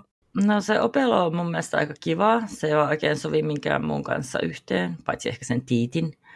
Mutta mä kyllä oletin aika lailla alusta pitää, että se lausutaan uubelu, koska sitten se tietää siinä, kun se meni sinne, lo, lankesi sinne loveen, niin se messus siihen tyyliin, että uubelu, uubelu. Ja sitten mä ajattelin, että se on varmaan toi obelu suomen ruotsalaisittain, koska niin, siis kun kaikki muut lausutaan suomalaisista, niin miksi tämä yhtäkkiä on tällainen uubelu ruotsalaisittain, että tota, ehkä siinä on semmoinen rantaruotsalaismaailma niin kuin ihan erillään tästä suomalaisesta Ai fantasiamaailmasta. Ai kauheata, se on niin kuin rinnakkaisulottuvuus, jossa ollaan rantaruotsalaismaailmassa, niin, että siellä on niin. sitten ehkä, ehkä tämä on nyt se salaisuus sitten.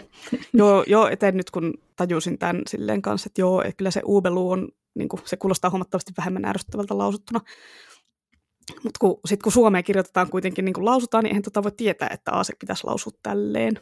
Paitsi se tietäjä sitä vähän niin kuin vinkkasi siihen, kun se niin. messus pitää uupeluuta. Mutta niin. niin, no, mm. mutta en voi tätäkään tarkistaa, koska mulla ei ole sitä kirjaa tässä fyysisessä vielä. Olisi ottaa ne tähän mukaan ehkä. Joo, mä en tiedä, miten se esimerkiksi äänikirjassa lausutaan. Siitä on varmaan äänikirjaversio. Mulla ei ole tosi mitään äänikirjapalvelua käytössä, mistä mä voisin käydä kuuntelemassa sen, kun sitä ei meidän kirjastollakaan ole. Mutta onko se, pitäisikö se tiit nyt lausua kanssa jotenkin suomenruotsalaisittain? Miten, miten se lausuttaisi? No eikö se olisi tiit? Tiit. Tiit. Tiit, tiitten. Tiit. Tiitten. Tiitta, eikö? Joo. Joo, tai sitten se on niinku, jotenkin lausutaan niinku tight, niinku englannin kielen tiukka silleen tight.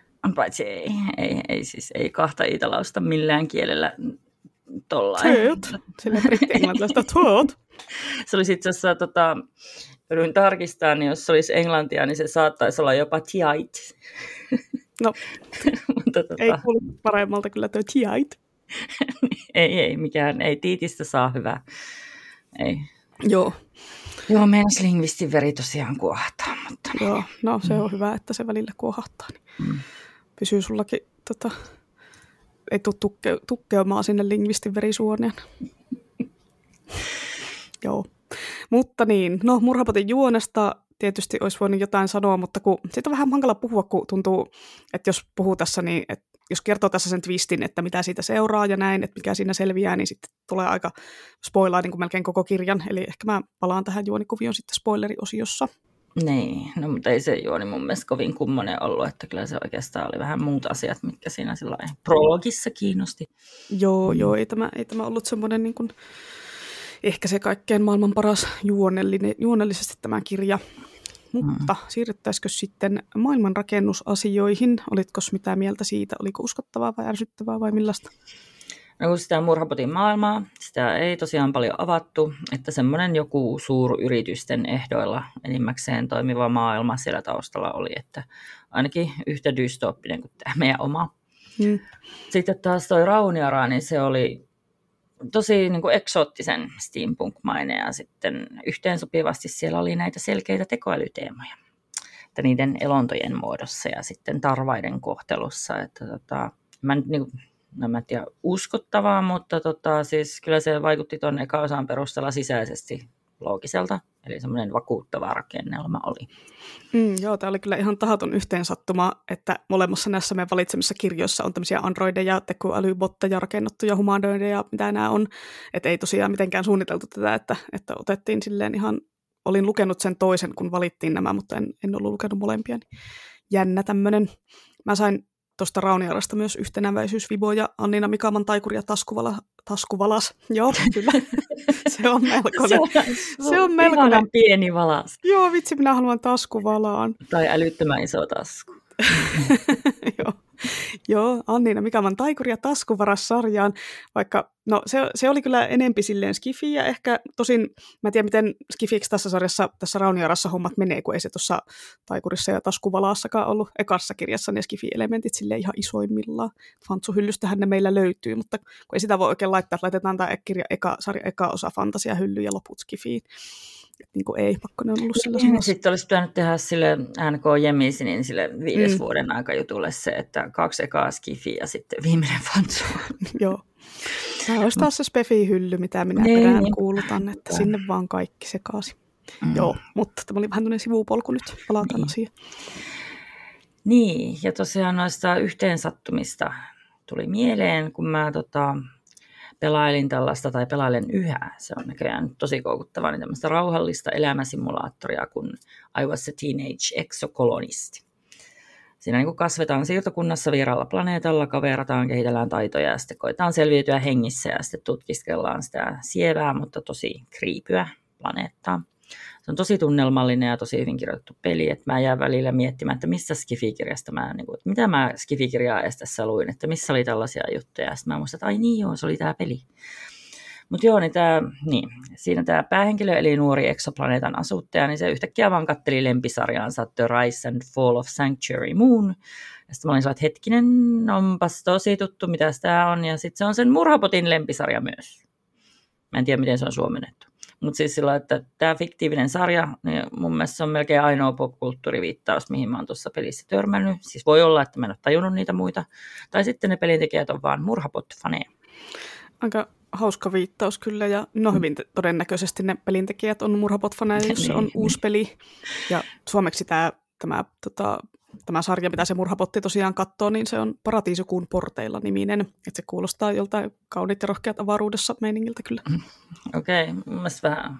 No, okei, okay, parati- siis kumma suomennos. Paratiisikuun siihen saa yhdistettyä, mutta sitten tämä Rise and Fall, miten se on porteilla. Mutta tota, tota, ja mä kattelin vähän tätä viides sarjaa ja sen tapahtumia niin kuin ilmeisesti aina pikkuhiljaa availlaan tuossa kirjasarjan myötä, että ehkä se liittyy sitten se porteilla tähän myöhempiin vaiheisiin. Joo, ehkä. Ja ehkä paratiisikuun nousu ja tuho ei toiminut niin kuin sarjan nimenä sitten kuitenkaan. Ja no kyllä niin kuin kuulostaa tämä paratiisikuun porteilla paremmin semmoiselta överiltä saippuasarjalta kauneiden ja rohkeiden tyyliin tai tunteiden ja tuoksujen tyyliin. Eli just tommoinen, mikä ei tarkoita oikeastaan yhtään mitään. Mutta kun mun mielestä itse asiassa just paratiisikuun nousu ja tuho olisi niin kuin tosi hyvä nimi. No, no, no siihen on ehkä joku valinta tehty. Pitää kysyä, olla pitää kysyä tätä nyt sitten kääntäjältä. Niin, niin.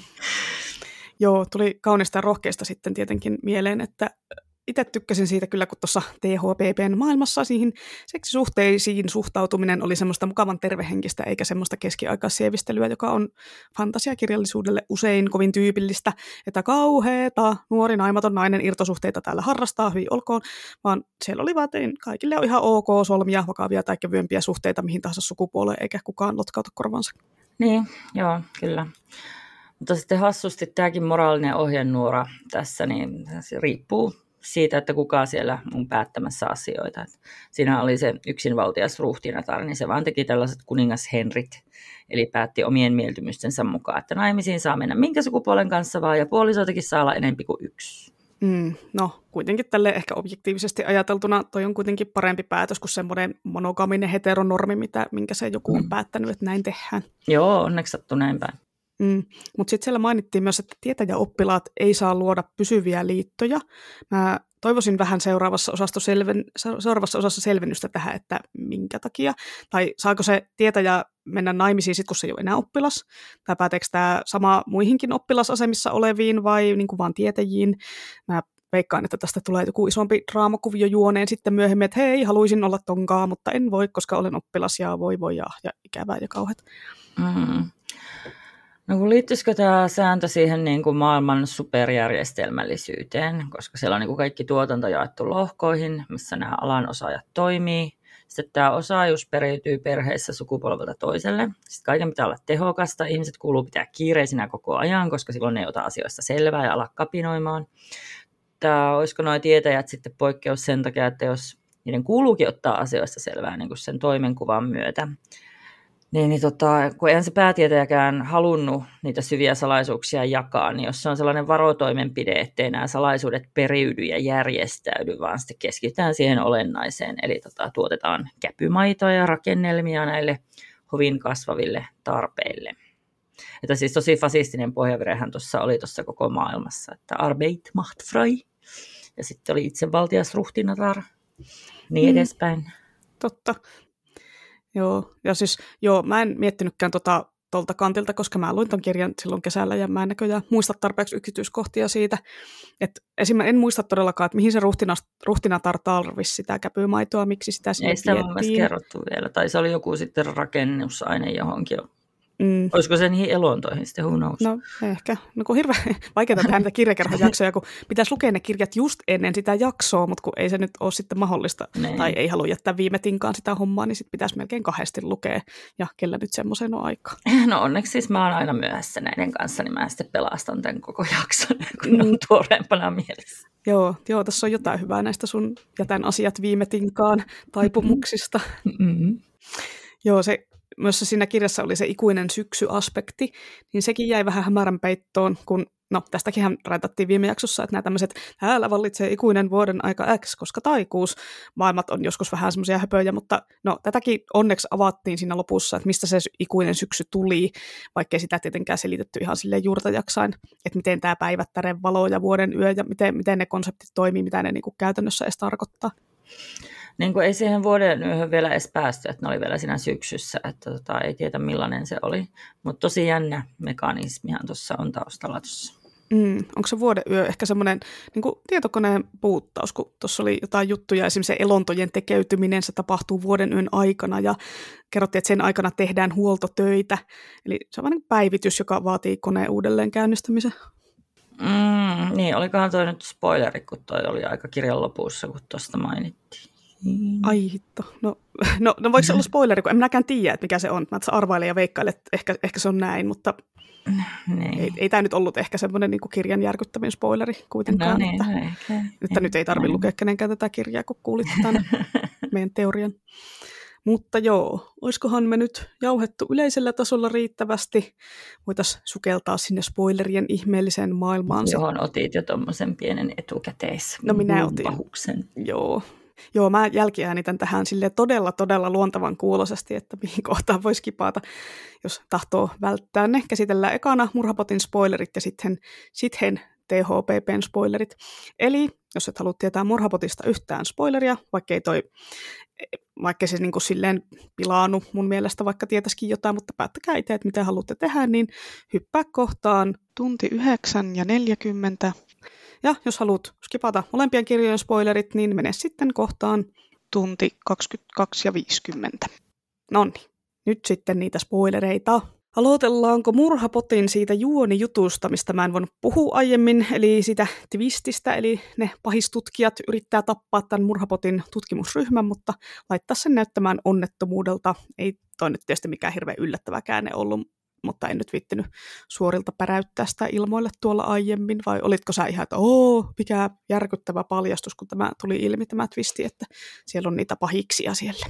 Eh, alussa mä olin sillä vähän hämilläni niin, niin kuin sillä kun ne kirjankin tyypit, että koska ei sillä planeetalla pitänyt olla muita kuin nämä ja sitten se toinen tutkijaryhmä, mutta sitten niin, siellä olikin salaa kolmas ryhmä kaivelemassa laittomuuksia. Että Mitä ne oli ne pahistutkijat englanniksi, kun se oli tolleen just kirjoitettu niin kuin tolleen pahisisolla ja tutkijat. Niin, mikä se oli Oliko? Muistatko? Ainakin suomennoksessa ne oli. Ai jaa. Mitähän ne sitten oli? Siis, tota, Evil scientists. Ei ollut, ei ollut mitään noin selkeää, mutta siis sillä, että mä mietin, että vähän, nyt tuli mieleen, että kyllä se oli aika jännä nimi, mutta tota, en mä, sitten, mä vaatin, että se on joku korporaation nimi. Mm. mä, en mä hokannut sitä. Niin. joku vitsikorporaatio. Joo, joo, joo. No hitto, en muista. No tälleen tyypillisen skifikirjan tapaan niin Murhapotissa oli tosi paljon niin semmoista teknologista termistöä ja sitten kaikkia niin. asioiden nimiä. Siellä on SecUnit ja Hub System ja Deltfall ja piti pitää paljon mielessä itsellä semmoista, että no, mitä se murhabotti tietää, mitä se antaa muiden tietää, mitä se hub system tietää, mitä ne paistutkijat tietää, tietääkö joku jotain tarkoituksella vai vahingossa, niin vähän siinä joutuu pysyttelemään välillä kärryllä, että hetkinen, että niinku, niinku, aiku, niinku se menee tonne, niinku se huijaa tota, mutta sitten kuitenkin ja ää. Joo, joo. Olisiko se joku Grease? Mä en muista, kun, ei se, kun siinä ei mun mielestä ollut mitään selkeitä pahissa. Mutta joo, mut joo, tosiaan, että siis siinä oli tommonen, tosi hämärtynyt homma, kun niin kuin niin nehän sai kaikki päänsä kaikilta taholta noita fiidejä, siis ne ihmisetkin, mutta toisaalta ne ihmiset käsitteli niitä sillä vain normisti, niin kuin, että jos luettaisiin internettiä, että ei niillä varmaan mitään neuroverkkoja ollut. Mutta sitten taas tämä murhabotti niin kuin yhdisteli nämä fiidit ja kartotti ja teki ne suunnitelmat sekunnissa ja kaikkea pystyi vakoilemaan, kaikkea pystyi muokkaamaan ja pimittämään tai antamaan valetietoa niin mun mielestä se oli tosi tehokasta, että miten se murhapotti vaan niin ohikulkiessaan hakkeroi jonkun valvontakameran tai turvajärjestelmää ja sitten poisti siitä ne raskauttavat materiaalit. Mm. Mutta toisaalta sitten samaa pystyi ne vihollisetkin tekemään, että jos ne jotain kautta pääsi palonmurin lävite, että loppuviimeksi niin kuin mihinkään ei voinut luottaa, että oli kyse siitä, että mitä kerrotaan tai annetaan ymmärtää ja mitä ei, ja sitten sillä tavalla piti koittaa manipuloida se tilanne niin kuin itselleen otolliseksi. Tämä aika hyvin ne tosiaan kykeni niin kuin nämä vastapuolen strategiat ennakoimaan molemmat tyypit, molemmat puolet. Hmm. Sitten tosiaan lukijalle tuntui siltä, että jaa, vai sillä viisi, että no kiva tietää, että tällä kolmelta aamuyöllä, että kaikki tämä oli suunniteltu. Hmm, itse tosin tykkään tämmöisistä outsmarttaamisjännityksistä mm. kirjoissa, että niin kun lukijallekaan ei ole aina selvää, että se paljastuu vasta myöhemmin, että Aa, tämä asia, mikä tässä aiemmin tapahtui, niin se olikin niin osa sitä juonta, vaikka se vaikutti siltä, että nyt niillä meni ihan persilleen koko homma. Mm. Ja joo, siis tosiaan tässä molemmissa kirjoissa oli no just tosiaan sattumalta paljon sitä, että nämä rakennutut olennot eli elonnot ja nämä sec-unitit miettii ihmisyyden aspekteja ja sitä omaa olemustaan rakennettuna ihmisenä niin sanotusti ja odotan kyllä näille pohdinnoille vähän myöhemmin sitten jatkoa, että toivottavasti näihin palataan ja eiköhän Joo, joo, mäkin ootan, että tulee, ehdottomasti ootan. Ja sitä on tosi ihana juttu, että toinen on skifiä, toinen fansoa, mutta sitten, että tekoälyt on näin trendaavia. Mm. Joo, tuossa murhapotissa oikeastaan just jäi niin eniten haittaamaan se, ettei niitä tekoälyteemoja sillä laajemmin käsitelty. Mutta selkeästi oli prologi, että varmasti siinä sarjassa kerkii.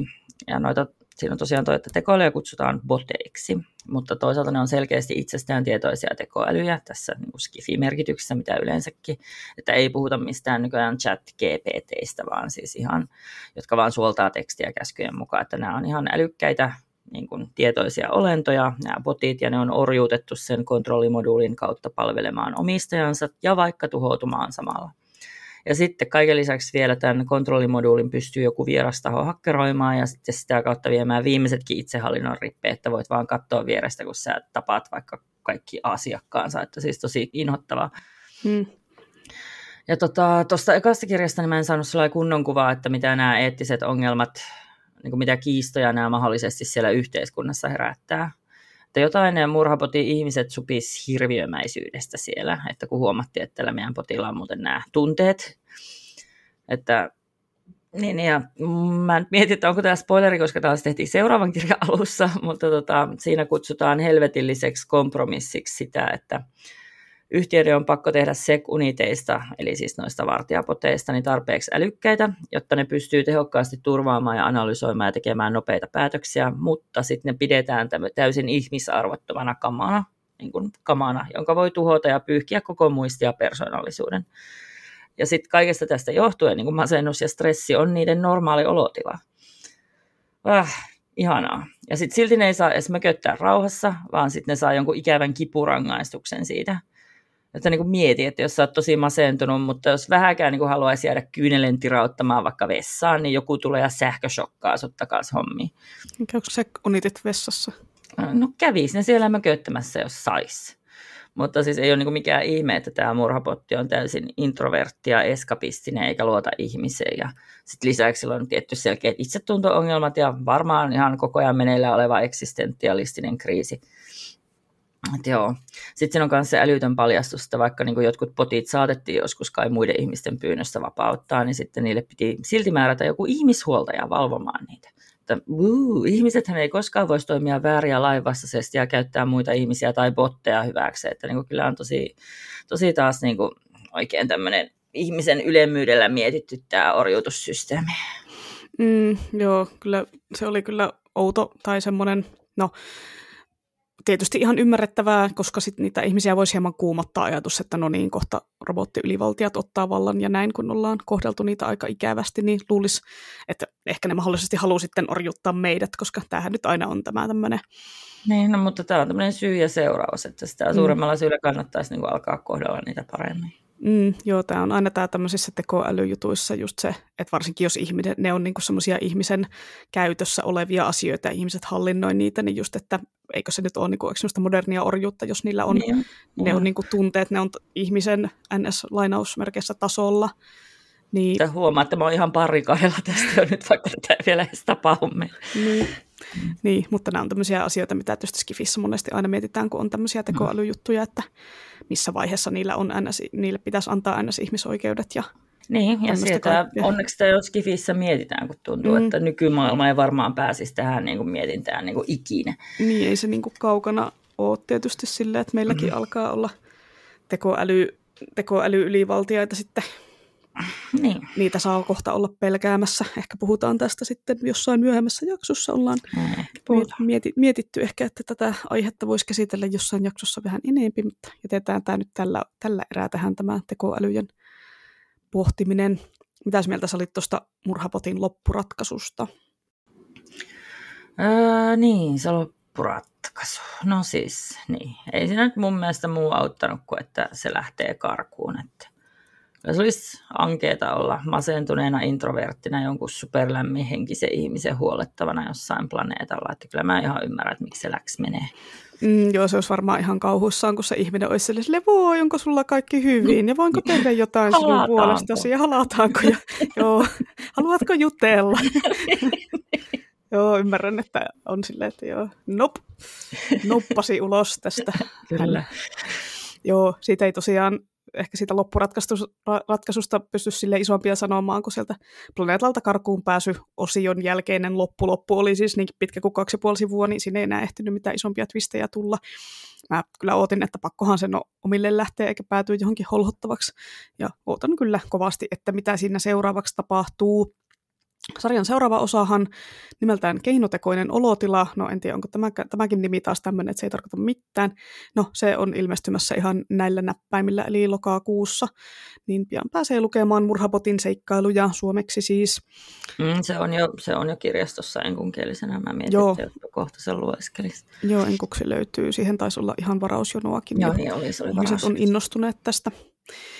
No, tässä, ja tässä vaiheessa mä voisin oikein silleen ihan kiittää tätä vasta noin vuoden toiminutta Hertta-kustantamoa hyvistä suomennosvalinnoista, sillä tätä sarjaa on varmasti toivottu suomeksi jo pitkään, että ihanaa kun joku tarttu tähän vihdoinkin, ja vielä silleen, että tulee hienon näköistä kuvakantista julkaisua, eikä jotain heti käsiin hajoavaa pokkaria jonkun kustantamo omistajan lapsen itse piirtämällä kannella. No, seuraavaksi niiltä ilmestyy tältä hertalta suomeksi Amar El Botharin ja Max Gladstonein This is how you lose the time war. Eli tällä tavalla hävitään aikasota. Se on ollut mun TBR-listalla pitkään, mutta en ole ehtinyt tarttua, niin jee, nyt saa lukea senkin suomeksi, ei tarvitse lukea enkuksi. Mm. Mullakin se on tota, ollut ennakkovarauslistalla, tai siis se enkkuversio. Tota, itse asiassa se tai siis oli, niin, niin, niin tota, just nappas sieltä, että mä olin pistänyt syyskuulle se ennakkovarauksen, niin nyt se on siellä varausyydessä. Katsotaan, toivottavasti kerkiä lukea. Mm.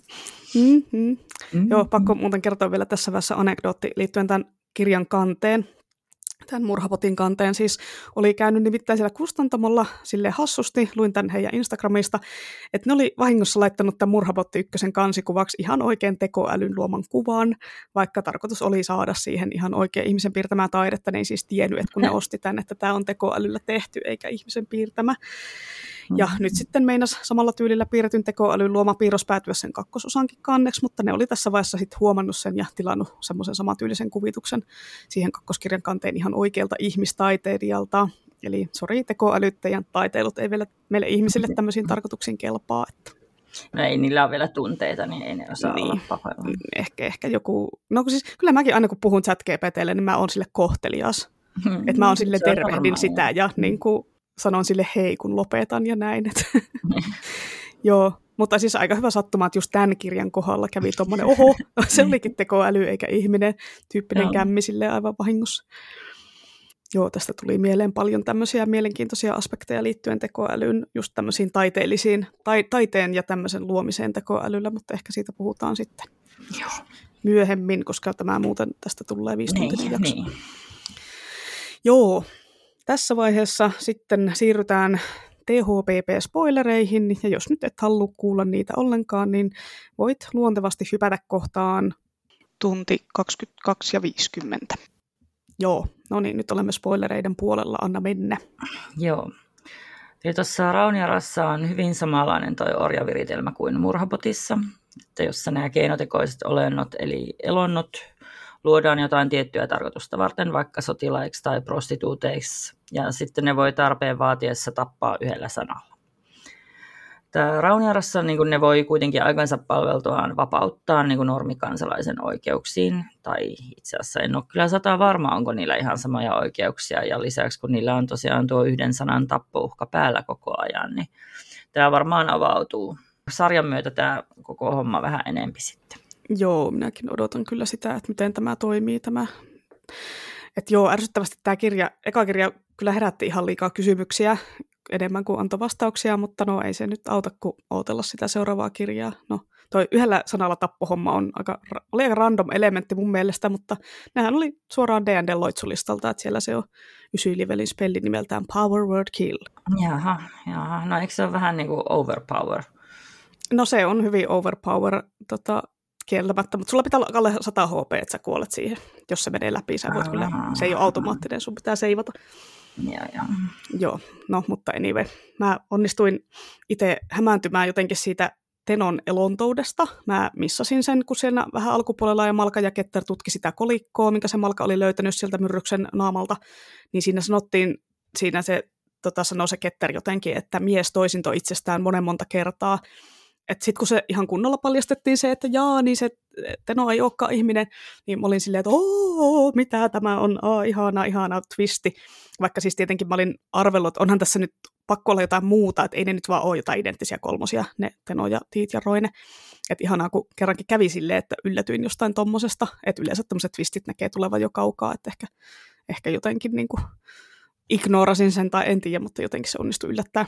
Ja se oli tosiaan, mikä mainitsin tuolla alussa, että tämä oli se kohta, minkä jälkeen mä menin semmoiseen, että minä haluan tietää tästä kaiken semmoisen ahmimismoodi, että sitten mä vetäisin se ihan muutamalla loikoomisella sen koko kirjan lopu. Hmm. No mä kyllä siis sillä, että siis mä arvasin jo siinä vaiheessa, kun se Ketteri sanoi sen toisinaan, niin että jaa, niin joo, totta. Että ne, ei se varmaan sitten olekaan se Teno, se, se, se, se, joka nyt on tämän kauheuden tehnyt. Mutta tota, en mäkään hokannut, että se on keinotekoinen ihminen. Että tota, ei, se, kun ei se eloseppien työ ja ne muotit, niin ei se ollut yhtään niin kuin avautunut siinä vaiheessa vielä. Kai mä ajattelin jotain rinnakkaisulottuvuuksia, kun kuitenkin ihmeellisesti vihjaltiin siitä uubeluun toisesta maailmasta. Ja... Mutta joo, sitten aika nopeasti ja yhtäkkiä kerrotaan, että niin muuten Teno on valettu ihminen ja sitten melkein heti perään vielä jollain väliluvulla paljastetaan, että niin tämä maailman-aika on pysäytetty tarkoituksella. Että joo, okei, no tämä meni jo sellainen, että jas, jas. Mm, joo, joo, siis ehkä mä en sen takia sitä tajunnut heti, kun siinä meni niin kuin yllättävän kauan, että ei selvisi, että mikä se Aronan kamalarikos on ollut, mitä se on tehnyt, mitä se on saanut selville, niin mä en niin kuin tajunnut siinä vaiheessa, että jaa, siis tässä on tämmöisiä rakennettuja tyyppejä, jotka on niin kuin samasta mm. muotista valettu kirjaimellisesti kaikki. Niinpä. Että joo, se, tässä, on niin kuin, tässä kuitenkin niin kuin paljastui niitä asioita silleen tosi tosi hitaasti välillä, että ja sitten tosiaan... taas toisaalta tosi yhtäkkiä siellä, että niin, niin, niinpä. Joo, mä itse kieltämättä vähän ärsyynnyin sitä, että sitä paljon semmoista pohjustettua Malkan ja Tenon peiton heiluttelua sitten ei kuitenkaan kuvailtu silleen, että se, se tota, se tapahtui, mutta, mutta tota, se ei, sitä ei kuvailtu. Että mä olisin halunnut lukea sen ihan auki kirjoitettuna, eikä semmoisena saippua operan ratkaisuna, että kamera kääntyy kuvaamaan ikkunaa, ja oho, sitten onkin jo aamu, huhu. ja sieltä herätään yhteisistä lakanoista. No kyllä, kyllä voi nuorten kirjassa olla seksikuvauksia, varsinkin se seksi oli erittäin konsensuaalista siinä vaiheessa. No ehkä seuraavassa kirjassa sitten. Mm, mm. Mä taas vähän niin kuin vierastin sitä niiden syvähimokkuutta siinä. Niin sitten mä, oikeastaan mä tuossa huomasin, että no en mä edes olisi välttämättä tarvinnut yksityiskohtaisempaa seksiä. This was fine. Mitä? Jonna vanha pornolukija ei halua yksityiskohtaisempaa seksiä kirjoissa. Mitä tästä mä nyt on? ei sitä aina jaksa. Niin, haluat vaan poikien välistä. no niin, niin. Siis joo, onhan se tietenkin paljon, paljon jännempää silloin, mutta tota, niin, mm. Ei, kyllä se liittyy tuohon vierastukseen kuitenkin, että kun sitä oli vaikea rakastumiseksikaan mieltää. Ja sitten mm. se, siitä ne kuitenkin puhuu rakastumisena ja sitten vaikka se, mun mielestä se nyt oli tulla sitä himokkuutta ja sitten jotenkin sellainen, jos se olisi ollut pelkkää himokkuutta, niin sitten mä olisin ymmärtänyt paremmin, tai jos se olisi ollut jotain niin kuin oikeasti rakastumista, niin sitten mä olisin ymmärtänyt paremmin. Mutta tämä oli joku tämmöinen vähän sekaisikio, niin sitten sille ei oikein iske. Joo, Mä vähän vierastin itse sitä Malkan överirakastumista tyyppiä, jonka se on tavannut kerran, niin. jonka kanssa se ei ole voinut kommunikoida kunnolla, mm-hmm. vaikka kyllähän se nyt annettiin siinä tarinassa selitys, että ne ratot aiheuttaa semmoista himokkuutta kanssa ihmisissä, mutta joo, että se meni kyllä aika semmoiselle nextille levelille, kun se oli silleen, sieluni kuuluu hänelle, jota, mm-hmm. jolle mä pyörittelin vanhana ja kyydisenä aikuisena silmiäni, mutta ihanaa, että on vähän tämmöistä, tämmöistä niin kuin melodramatiikkaa tämmöisessä kirjassa se kuuluu asia. No en nyt tiedä, mä oon aina vähän melodramatiikka. Äh, skeptinen. No me ollaan tämmöisiä vanhoja ja kyynisiä. No ollaan on... ihan tämmöisiä kuivakoita. Hmm. Mutta niin, niin. Ei nyt vielä niin vanhoja. mutta joo, mutta tosiaan siis just nämä kaikki sieluni kuului hänelle, että mä juuri se, niin mikä siinä oli vierastutti. Että jos niin olisi se pelkkä lipido luovutettu, niin olisin ymmärtänyt paremmin, mutta mitä tämä sielu nyt tässä tekee, miksi se menee.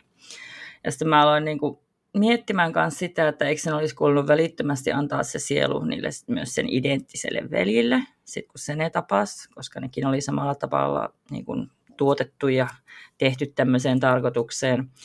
Vai sitten oliko ne veljet niin instant ärsyttäviä, että se kiinnostus lopahti sekunneissa. Sekin on tietenkin ihan mahdollista. Mm. Vaikka olisi kuinka hyvän näköinen, niin jos on ärsyttävä, niin okei, okay, ei, ei, ei jatkoon.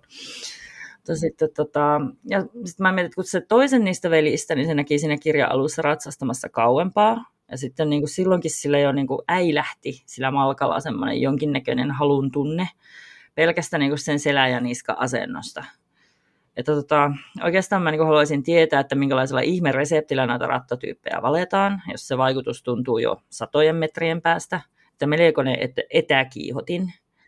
Ja sitten, että jos ne on noin voimakkaita, niin onko niin mitään eettistä tässä enää jäljellä, tai siis oliko alun perinkään, mutta niin kuin oikeasti apua. Mm, niin, no kun tälle miettii, että miten ne pystyy kävelemään missään kadulla, ilman niin. että käy sama efekti kuin Buffyssa Xanderille siinä Bewitched, Bothered and Bewildered jaksossa, eli kaikki naiset juoksee kuolaten perässä. Niin, kun, niin. Kuitenkaan se ei ole sellainen mikään juttu, minkä ne ratot napsauttaa päälle ja pois jostain kyljessä olevasta napista. Niin, niin kuin Buffy jaksossa Him, jossa sen tarvitsi laittaa vaan se takki päälle, niin kaikilla naisilla alkoi hormonit hyrräämään ihan seksuaalisesta suuntautumisesta riippumatta. Joo, nyt tulee kyllä vähän liikaa Buffy-yhtymiä tähän, että niin, miten J.S. Meresmaat, ootko kenties Buffy-fani? Että, mm. Niin. Joo, mutta vahva ennustus minulla on tämmöinen teoria, että tämä Aronan megalomaaninen huippukeksintö johtaa siihen, että elonnot pystyy lisääntyä, niin ehkä ne sitten pystyy lisääntyä jopa ihmisten kanssa. Ja tästä sitten seuraa sitten jotain, että no se voisi perustaa perheen Malkan kanssa, mutta kun sehän on kiellettyä. Et se mua hämäsi tässä vähän, että no, vakituinen sänkykumppani saa olla joo, mutta ei saa perhettä perustaa. Eli perhe on yhtä kuin lapset, niinkö? Että eikö se ehkä syö ole keksitty? Vai onko niinku perheen perustaminen yhtä kuin naimisiin meno tai muu tämmöinen virallistettu liittoasia? Mä tarvin vastauksia. Miksi ei kerrota? Joo, ei kyllä kerrota. Tota, mä tässä nyt vähän vaan epäilen, että se koko raunierasääntöinen vaan tuhoutuu omaan mahdottomuuteensa ja sitten Malka ja Teno saa ihan itse päättää, että mitä ne tekee. Mutta mm. siinä tota, uudessa eloseppätekniikassa ne on sitten sitä paitsi semmoinen perustavanlaatuinen ongelma, että kun se olennainen ainesosa siihen on superharvinainen, että miten ne nyt tässä kauheasti näitä elontoja tekee sillä. Niin, no ehkä seuraavassa kirjassa sitten lähdetään yksisarvismetsälle. Ehkä niitä on siellä obeluussa, ubelussa ihan silleen pilvin pimein, että ihan selkeä homma. Tai sitten ne elosepät opettelee monistaa sitä yksisarvisjauhetta, että sekin kuulostaa ihan iisiltä. Mm, mm, no, niin ehkä. Tai sitten se kannattaa se jauheen avulla niin kuin valaa ensin sellainen yksisarvinen ja sitten sitä tehotuotettaisiin niillä karjatiloilla. Tai ehkä sekin sitten korruptoisi ajan mittaan, korruptoituisi se kanta. Niin, tehotuotetut yksisarviset. Mä en tiedä, onko missään fantasiakirjassa ollut tämmöistä konseptia. Tai että Miksipä tästähän saa vaikka mitään. Tästä saisi fanfikkiä, että voisiko joku kirjoittaa, jos ei nyt ole sitten seuraavassa kirjassa näitä juttuja, niin joku voisi sitten kirjoittaa tämmöistä, joo. Mm, joo. Ja tähän kohtaan nyt semmoinen pieni spoileri, mihin mä aikaisemmin viittasin. Eli kun mä itse ainakin yllätyin siitä, että Malko ja Arona ei sitten tavannut tässä kirjassa sittenkään. Mä odotin, että siellä viimeisessä luvussa ne, niiden tarinat yhdistyy viimeistään, mutta se olikin sitten se Arona äiti, joka sieltä paukahti mestoille dramaattisella tavalla, vaikka no silläkään ei ollut puhtaat paperit pussissa niin sanotusti. Joo, ja mulla kesti hetki tajuta, että se on se äippä siinä, kun sillä oli sama nimi kuin tyttärellä. Mm, joo, tämä oli tämmöinen kunnon hei, olen Lorelai Gilmore ja tässä on tyttäreni Lorelai Gilmore hetki, mm. että niinku, what? Et, ja sitten mä ainakin oletin koko ajan, että kun tämä kirja kertoo kahdesta naispuolisesta hahmosta, niin jossain vaiheessa käy ilmi, että miten se toinen niistä on hämärän tytär ja toinen on pimeän piika, mutta eihän siinä nyt ollutkaan sitten niistä tyypeistä kyse joo, ei mäkin oletin kyllä näin. Joo, mm, joo tämä oli hyvin, hyvin onnistunut hämäys. Mm. Mutta joo, kun sä puhuit noista aikajanoista tulla aiemmin, niin mulle tuli sellainen ajatus, että olisi toinen kova hämäys, jos nämä Malkan ja Aronan aikajanat oiskin jossain aivan eri hetkissä. Kun ei ne tosiaan tavannut tässä kirjassa, mutta en mä nyt oikein voi vahvistaa enkä kieltää. Et oletettavasti nämä tapahtuu suunnilleen samoihin aikoihin nämä molempien tarinat, mitkä tässä kirjassa kerrotaan. Mutta kun tässä kirjassa on teemana niin kuin aika ja sen kuluminen, niin ehkä tässä on tämmöinen twisti, että ne kaksi eri kerrontatyyliä liittyy siihen, että kun toinen on presenssissä ja toinen imperfektissä, niin sitten se toinen onkin menneisyydessä. Ja Aa, en, en tiedä, niin, mutta voi, jos, no en mä tiedä, jospa tämä nyt selviisi sitten seuraavassa osassa tämä aikamuotoasia, että mua kyllä vähän kiinnostaa, että onko tässä joku aikamatkustus vielä sitten niin, no kun päällä. mua jäi just sitä sitten mietityttämään, ja sitten mä rupesin miettimään, että kun sillä Aronalla ja sen äidillä on sama niin. nimi, että voisiko ne sitten ollakin jotenkin sama henkilö, ja sitten, sitten niin, no, sitten se on jutellut oma äitinsä kanssa. niin, että ehkä se Arona, mikä sieltä tuli niitä auttamaan, onkin se, se, niin kuin se tytär Arona, eikä niin, se sen äiti. Niin. niin kauheata, jos me nyt keksittiin koko, koko seuraavan kirjan juoni tästä, että ensin siellä tehotuotetaan yksisarvisia ja sitten aika matkustetaan. Oli ja tota... on rantaruotsi. niin, mutta kyllä ne aika hyvin sitten kuitenkin oli, että sitten loppuvaiheessa, kun ne, se Arona oli siellä ja Malka oli siellä niin kuin ikään kuin vähän samassa paikassa mm. oikeastaan, niin sitten ne meni sinne ja siellä oli myös tapahtunut jotain niin. sen äidille. Niin, ja se äiti että, löytyi tota, sieltä niin, niin niin. pahasti palaneena ja näin, niin en mä nyt usko, että tässä nyt on ihan... Niin, niin ellei tässä ole sitten oikeasti ihan aika luupi, että no tässä ehkä. koitetaan niin kuin jotenkin mm. saada se paremmin, että samat toistuu, samat tapahtumat. Aikamoinen mysteeri. ja sitten vielä tosiaan, kun toi kirja jäi tuommoiseen cliffhangeriin, niin kiitti vaan Meresmaa. Mm.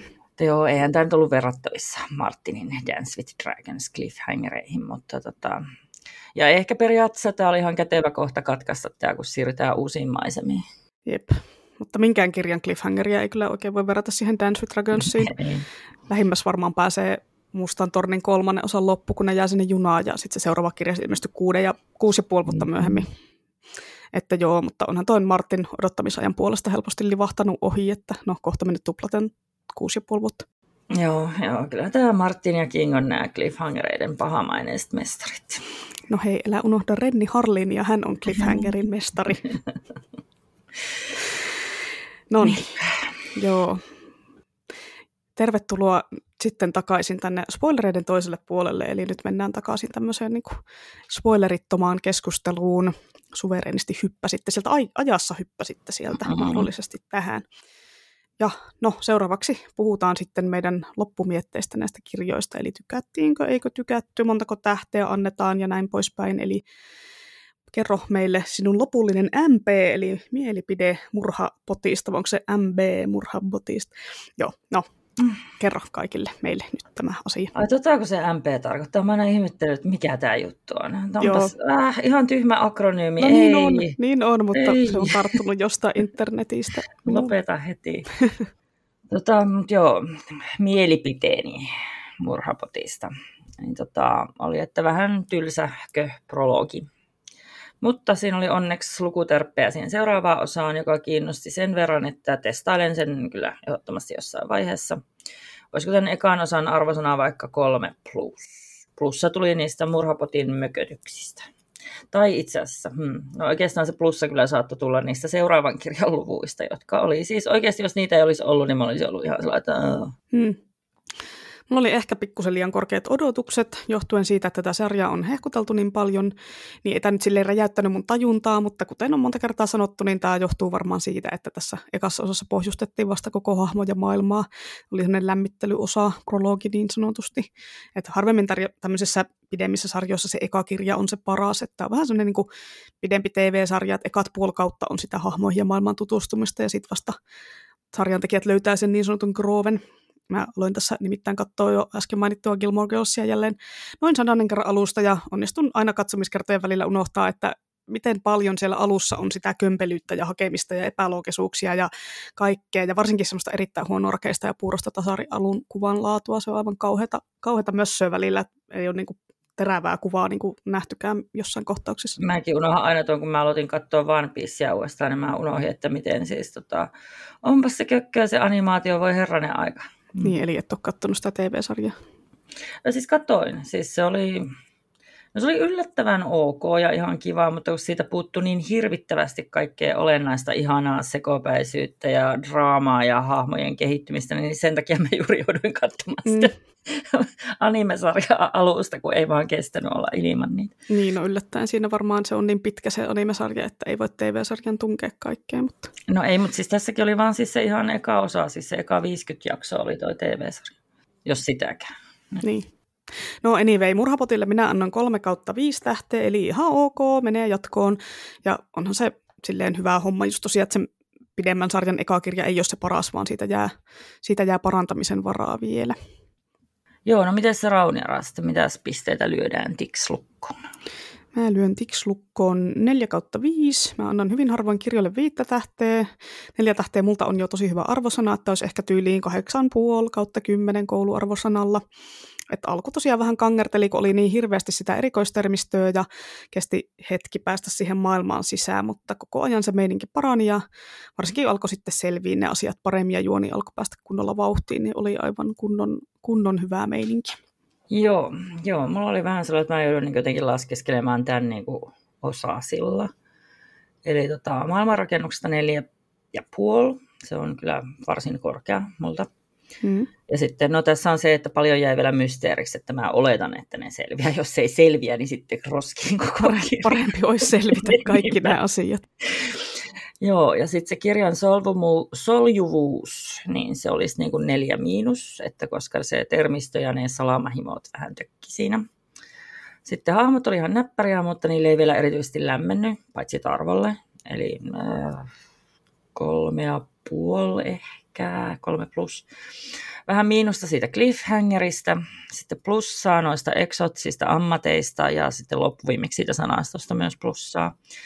Että yhteensä neljä miinus. Nice. Mulla menee nämä, niin mun arviot menee niin aina jostain syystä about kolme ja viiden välillä. Että jos se on alle kolme, niin se on ihan hirveä. Mä en ole luultavasti pystynyt edes lukemaan sitä loppuun. Ja sitten jos se on viisi, niin se on mestariteos. Että tämä Oletko kuullut yhdestä ja kahdesta tähdestä? Että siitäkin voi on, mutta ne, vaan jotenkin, ne on niille, joita mä niin vähän aloitin, mutta en kestänyt. Ei nyt voi kirjalle antaa yhtä tähteä, jos et ole lukenut sitä loppuun.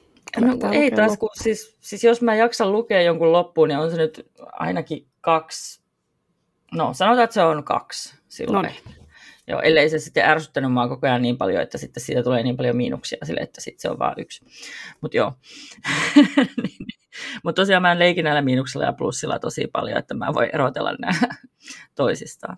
Toisin mä itse asiassa lukemisen aikana varmaan antanut tuolle enempi pisteitä, mutta kun tästä huomasi niin selkeästi, että oli eka osa, Että mä tykkään, että olisi vähän enempi kompakteja nämä kirjat, että se niin kirja ei loppuisi tämmöisiin kysymyksiin ja cliffhangereihin. Että tästä tosiaan puuttuu se, että palaset menee kunnolla yhteen juonellisesti ja sitten liikaa kysymyksiä ja sitten taas murhapotissa oli liian vähän palasia alun perinkään, että se kokonaisuus jäi sille toimintalle faasteelle. Että mun mielestä oikeastaan kannattaa lukea molemmista ainakin pari osaa putkeen. Mm. Tai ainakin murhapotista ehdottomasti, koska ne seuraavan kirjan luvut paransi mulle sitä tosi paljon sitä, sitä, sitä sarjaa. Mm, joo, noista murhapoteista onkaan julkaistu enkuksi jotain yhteisniteitä, missä on useampi kirja samassa, niin sitten pääsee kerralla ahmasemaan pitemmän pätkän.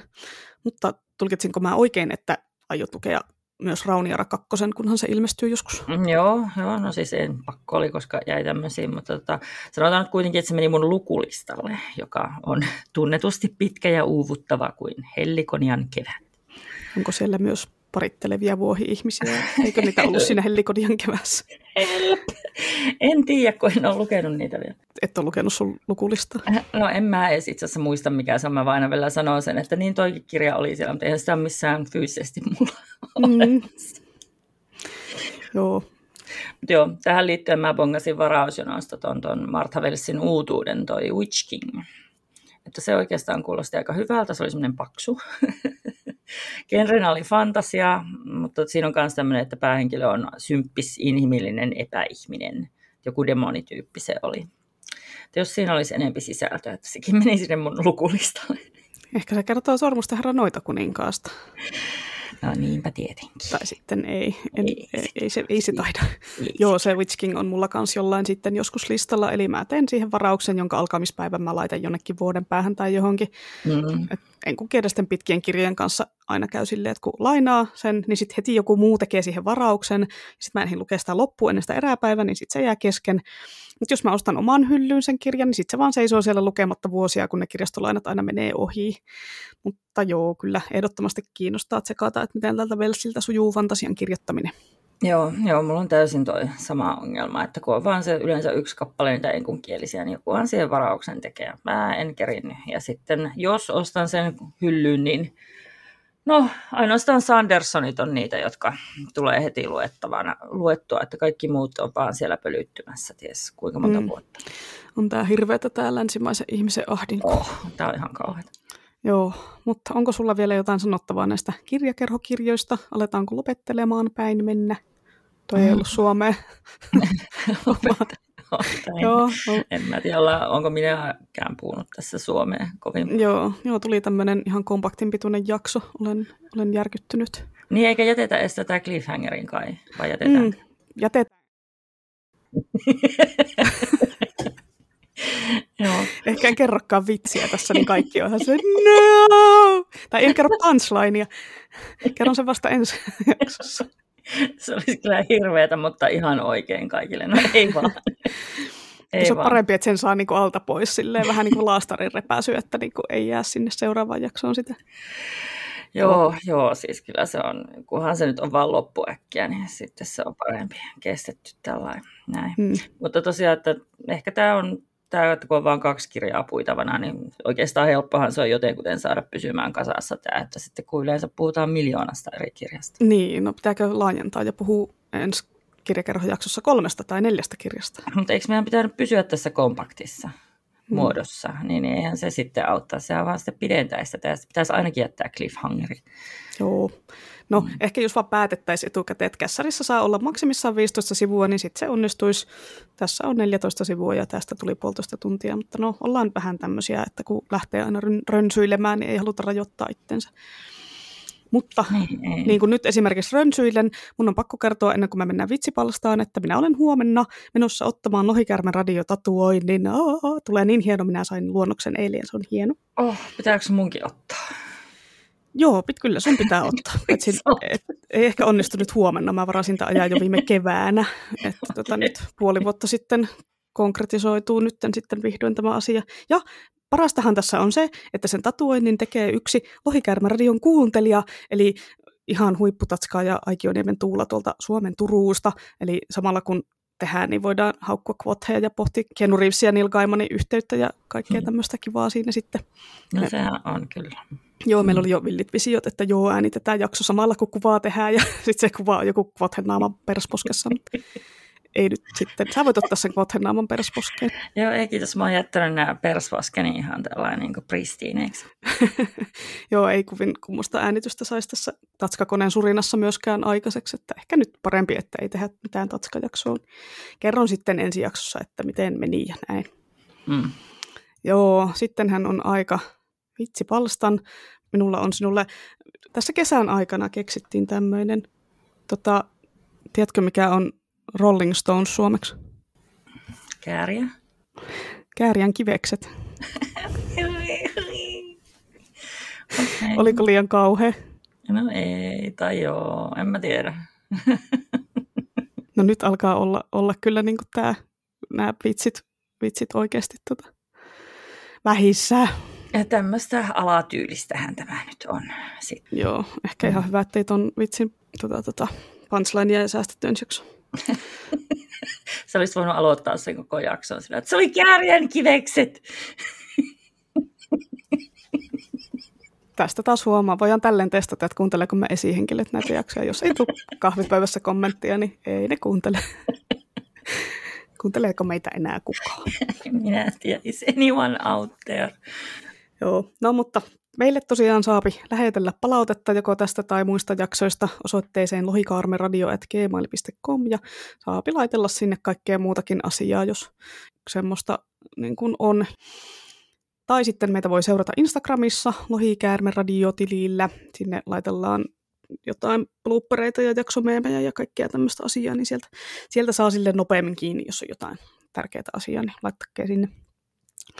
Eli joo, eiköhän tämä ollut tässä, niin seuraava jakso ilmestynee sitten joskus kuukauden päästä, ja tässä sitten kerran kuussa näitä jaksoja koitetaan tuutata pihalle, katsotaan miten saadaan onnistumaan, mutta on tässä jo keksit, keksittynä tämän vitoskauden, onko tämä vitoskausi? On vitoskauden. Eikö, ai, onko tämä jo vitoskausi? On viides kausi, kyllä. Ei ole vieläkään hypätty hain yli. Niin, niin, hain yli? Eikö siis on semmoinen, että milloin sarjat alkaa mennä huonoksi, kun niissä hypätään hain yli, kun Happy Daysissa aikoinaan joku Fonsi hyppäsi vesisuksilla hain yli, niin siitä, siitä tuli semmoinen, Aa. että siitä se tiesi, että se sarja on niin kuin aivan sille menettänyt jo kaiken okay. hohtonsa, niin tämä on tämmöinen termi. Se. Joo, mutta joo. Eli tästä tämä sitten lähtee vitoskausi ja toivottavasti, toivottavasti tykkäätte ja sille. Joo, mutta pitäkää miekat terävinä ja se on moro nääs. Jeps, moi moi.